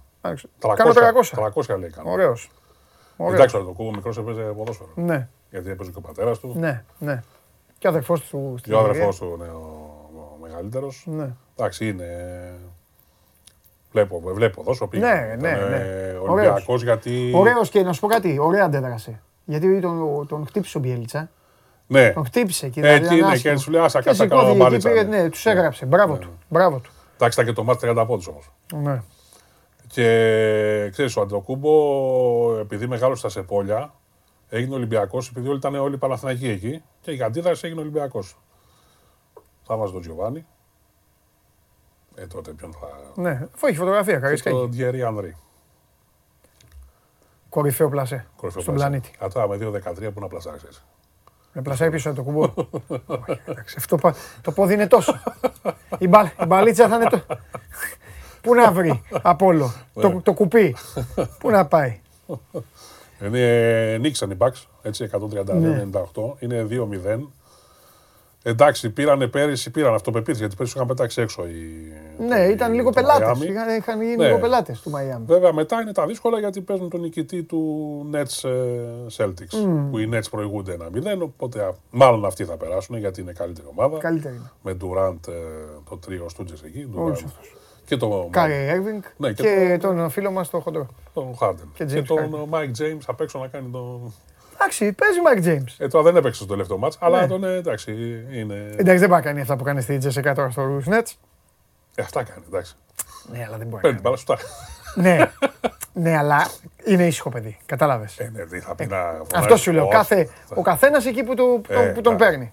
Εντάξει. Με τον... Πες τον τώρα. Με τον Νικίτα Κουρμπανόφ και με τους άλλους, okay. το Hackett, το και με το Hackett και αυτούς έκανε τον τέτοιο. Τον Τίμιο Hackett. Ναι, ναι, τώρα να πάει εκεί στον Durant και στους άλλους να... Ε, εντάξει. Λοιπόν, και νίξαν και οι Nuggets χθες με τριάντα οκτώ πόντους του Jokic στο Portland. ένα ένα είναι η σειρά. Αυτή είναι στη δική σου, είναι στη Δύση. Ναι, είναι δική μου. Ας την περάσω εγώ τους φίλους. Γιατί, γιατί, γιατί. Κάτι είπε ο Λεμπρόν, λέει, προσευχηθείτε για μένα. Όχι και οι αντίπαλοι. Και οι αντίπαλοι έτσι, ναι. Κάντε την προσευχή σας. Μετά πάμε. Γδυνόμαστε στο γυμναστήριο ναι. και χορεύει, τραγουδάει. Έχει Instagram. Ναι, Θεός. Χάνει η ομάδα και πηγαίνει και κάνει τέτοια. Εντάξει, ένα και χωρί μόνο. Ναι, έχεις δίκιο. Αλλά. Ο Ντέιβις είναι όλα τα λεφτά. Άμα τραβήξει ο Ντέιβις. Οι άλλοι τρέχουνε. Ε? Τρέχουνε πιο πολύ. Είναι πιο νέοι, πιο αυτοί. Είναι ότι τρέχουνε, είναι και ότι. Τέλος πάντων. Έχουν και αυτόν τον καράφλα, τον καρούζο εκεί με την κορδέλα δεν πάνω βλέπω. Με κούσμα χαρούζο. Ε, ναι, αυτός σου λέω τώρα, αντέξει. Θα δούμε. Λοιπόν, έχουν φαγωθεί εδώ. Ναι. Να πείτε για μεταγραφές, πείτε για μεταγραφές. Τι μεταγραφές? Είπαμε, το Λούτζι. Τι μεταγραφές, ναι. Σας είπαμε για τον Παναθηναϊκό πρώτα απ' όλα να περιμένετε, γιατί θα γίνουν οι κινήσεις, mm. το έχουν ξεκαθαρίσει οι άνθρωποι μόλις τελειώσουν. Ξεκινώντας από τον Μίτογλου και από τον Παπαπέτρου. Εντάξει, όσο για τον Ολυμπιακό, δεν έχει κάτι. Πραγματικά δεν έχει κάτι αυτή τη στιγμή. Ε, γραφτήκαν τα ονόματα. Ναι, είναι τα αυτά, ονόματα αυτά, αυτά, αυτά. Εντάξει, είναι. Λογικό είναι τώρα. Κοιτάξτε, επειδή η χρονιά για τον Ολυμπιακό τελείωσε το τέλος ε, αρχές Απριλίου και οι μεταγραφές δεν πρόκειται να γίνουν, δεν πρόκειται να γίνουν αμέσως γιατί περισσότεροι παίκτες έχουν υποχρεώσεις με τις ομάδες τους. Προφανώς θα περιμένουν και κάτι άλλο. Εκατομμύρια. Δεν είναι και αυτή τη στιγμή μόνο ο Ολυμπιακός, όπως διαβάζουμε, για τους παίκτες που ενδιαφέρεται και δεν έχει την ικανότητα όπως την είχε παλιά που έλεγε, έλεγαν Ολυμπιακός και τρέχανε οι παίκτες εδώ, έτσι. Και ο Παναθηναϊκός, δεν είναι μόνο για τον Ολυμπιακό. Αυτό ισχύει και για τον ε, Παναθηναϊκό. Γιατί πλέον έχουν αλλάξει τα δεδομένα, τα χρήματα είναι περισσότερα αλλού και εδώ ο εκπρόσωπος προσπαθεί να διαβάσει τα μηνύματά σας. Τίποτα άλλο έχουμε. Συγχαρητήρια. Πάμε πολύ καλά. Σε αφήνω, σε περιμένουμε την Παρασκευή. Μου αρέσει το στούντιο. Ναι. Μου θυμίζει μια εκπομπή που έκανε ο... Θα φέρουμε και ένα τραπεζάκι εδώ να τρώμε. Ε, αυτό το καλύτερο. Σε άγγιξα. Μετά... Σε τι ώρα τρως όμως εδώ. Μόλις τελειώνουμε. Καλά, τώρα, τώρα δεν μπορώ να φάω. Εντάξει, ναι. Μου θυμίζει πάντως αυτό το στούντιο μια εκπομπή που έκανε ο Γιώργος Τράγκας, που έκανε τον Detective. Α, μ' αρέσει. Ήταν σκοτεινό όμως, αλλά ήταν έτσι. Ε, θα το σκοτεινιάσουμε. Ναι. Και αυτά. Λοιπόν, άντε, λοιπόν γεια σου Γιάννη μου. Φιλιά. Αυτός ε, είναι, ήταν, είναι και θα είναι ο Γιάννης Φιλέρης, Παρασκευή, εδώ μαζί μας ξανά για την τελική ευθεία στο Final Four της Ευρωλίγκας. Εκεί που συνηθίσαμε να βλέπουμε ελληνικές ομάδες, αλλά τώρα δεν βλέπουμε τι να κάνουμε, δεν πειράζει. Θα δούμε τους ξένους και μετά από τον ο, Γιάννη. Για να δω παρακαλώ πολύ το τελικό αποτέλεσμα στο, στο τέτοιο που να πάει ο Χάρι Κέιν. Πού να πάει ο Χάρι Κέιν τελικά, Λιβερπουλάρα, Λιβερπουλάρα, ωραία. Μακάρι, αμήν. Liverpool, City δεύτερη, United και Chelsea. Εκεί θα θέλατε να δείτε τον Χάρι Κέιν στη νέα σεζόν, μακάρι. Ωραία, πάμε για να σας αφήσω κι εγώ με Τσάρλι.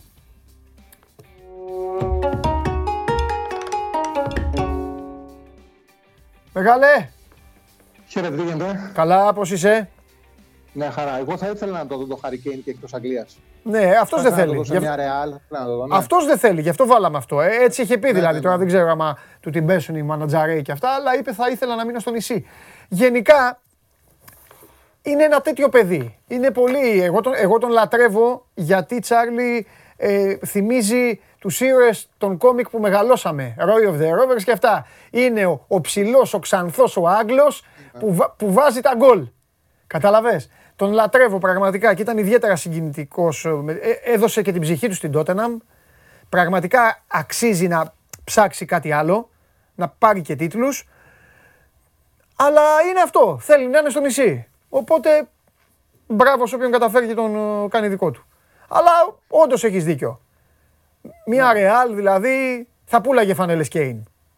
Εμένα θα μου ταιριάζει πολύ με τη Real. Ναι, ναι, πολύ. Ναι. Συμφωνώ. Ξέρει και μπάλα. Δεν είναι, δηλαδή είναι δυνατός, παίζει εκτός περιοχής, ναι. Με πλάτη, είναι σύγχρονος, έχει όλα. Πολλές assist. Δεν είναι ότι είναι ο, ναι, ναι. ο να μπω στο κουτί να μου δώσει να βάλω γκολ. Όχι, όχι. Πολύ, πολύ. Δεν το συζητάω. Για να δούμε. Θα τον, να, στοιχηματικά... να τον βάλουμε πρώτο σκόρερ στο Euro.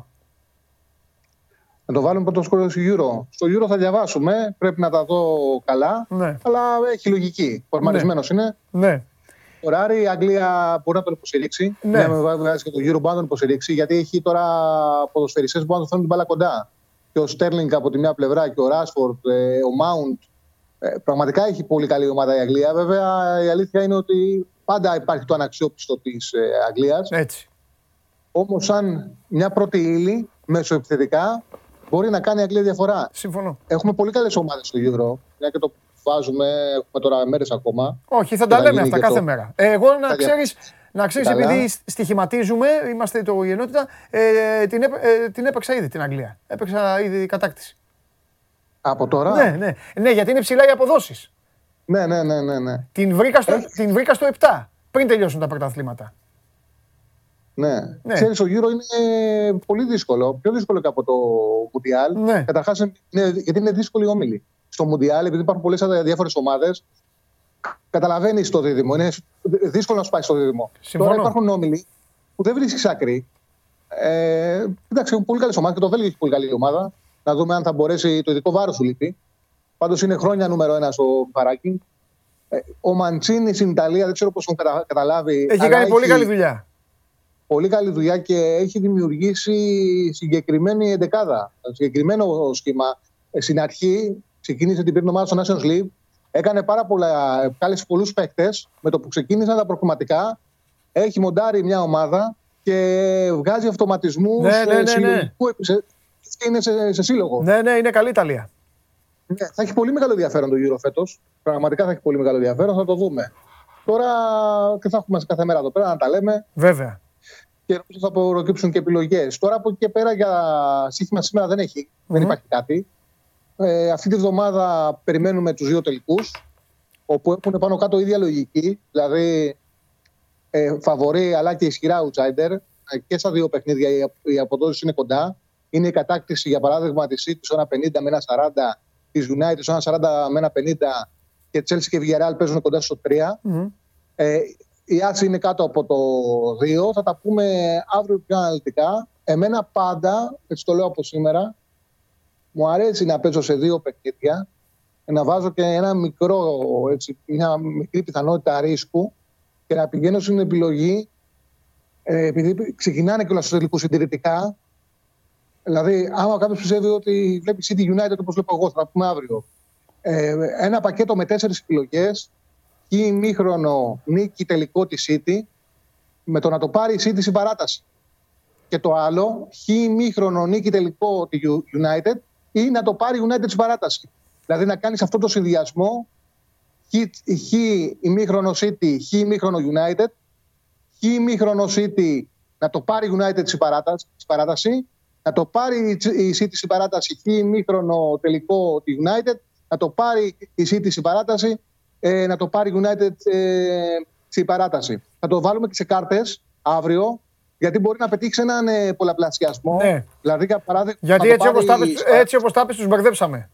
Όχι ότι... βάλω... Κατάλαβες, τα είπες με φόρα, όχι ότι τα είπες λάθος, αλλά ναι, θα τα βάλουμε σε κάρτες. Θα βάλουμε σε κάρτα αύριο για να είναι ξεκάθαρο. Απλά η λογική είναι, καλά κάνεις και με... μου το λες, επειδή εγώ τα έχω στο μυαλό μου, ναι, και μου φαίνεται εύκολο. Όχι, εγώ πνίγηκα. Λογική... Ε, βάζω τον εαυτό μου στη θέση των ανθρώπων, γιατί πνί... πνίγηκα εγώ. Δεν, τώρα, άμα, άμα μου πεις τι είπα, θα σου πω δε, ναι, κάτι όχι. Νίκη στην παράταση. Αυτό, αυτό μου έχει πει. Η, η λογική ποια είναι. Ναι. Η λογική είναι να πάρουμε δύο γεγονότα από κάθε παιχνίδι. Ναι, ναι, ναι, ναι, ναι. Δηλαδή, τέλεια. Η Manchester City, η Manchester City ισοπαλία ή να το πάρεις παρα... ισοπαλία και να κερδίσεις το δεύτερο ημίχρονο. Οκ, okay, χ ημίχρονο στο τελικό δηλαδή. Ναι, ή να το πάρεις στην παράταση. Οκ. Okay. Το ίδιο για τη United. Χ ημίχρονο διπλό τελικό για τη United είναι διπλό, uh-huh, ή να το πάρει United στην παράταση. Okay. Άμα σου κάτσει μια νίκη στην παράταση, δίνει πάνω από δέκα, δίνει δέκα έντεκα. Ναι. Ε, μπορεί να σου κάνει ένα πολλαπλασιασμό. Ναι, ναι, ναι. Με, επί τέσσερα κόμμα πέντε ναι, που ναι, δίνει ναι, το μικρό στο άλλο, να πας πενήντα. Άμα τώρα είσαι τυχερός, γιατί γίνεται, στοίχημα είναι, μπορεί να κάνεις πολλαπλασιασμός στο εκατόν είκοσι. Δηλαδή με δυόμισι ευρώ, να το πας δυόμισι επί τέσσερα δέκα, διεκδικείς λεφτά. Ε, το λέω γιατί είναι δύο παιχνίδια και δεν έχουν όλη τη δυνατότητα να βάρανε πενήντα άρικα, εκατό άρικα. Ναι, βέβαια. Και θέλουν να τα δούνε. Εγώ πάντα κάνω τέτοια πακετάκια έτσι ώστε μήπως με βοηθήσει. Θέλει και εύνοια το σύστημα. Ναι, είναι. Καλά, εκατό τοις εκατό. εκατό τοις εκατό. Ναι, οριακές μάχες είναι και τα δύο, θα τα, θα τα αναλύσουμε αύριο. Τέλεια, τέλεια, τέλεια, τέλεια. Να είναι εδώ ο κόσμος για να τα αναλύσουμε, Τσάρλι, γιατί ε, είναι ουσιαστικά από τη μία είναι η αυλαία που πέφτει, αλλά από την άλλη είναι και ο προπομπός για το Euro. Έτσι όπως. Ακριβώς. Γιατί περνάνε οι μέρες, είκοσι πέντε έχουμε. είκοσι πέντε, μάνι μάνι. Ε, πόσο είναι, είκοσι πέντε, είκοσι επτά, τριάντα πέσει τελική ο Champions League. Ε, μετά από δέκα μέρες έχουμε Euro. Οπότε mm-hmm, θα είμαστε έτοιμοι για όλα. Φιλιά, αύριο. Γεια σου, γεια σου ρε Τσάρλι, γεια σου. Φιλιά πολλά. Λοιπόν,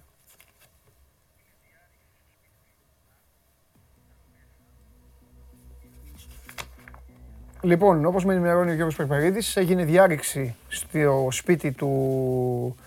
στο σπίτι του Εμβιλά, ε, δεν ήταν μέσα ο ποδοσφαιριστής του Ολυμπιακού. Οι διαρρήκτες πήραν ε, δύο ζευγάρια γυαλιά. Ε, τα υπόλοιπα τα έχει αναλάβει η αστυνομία.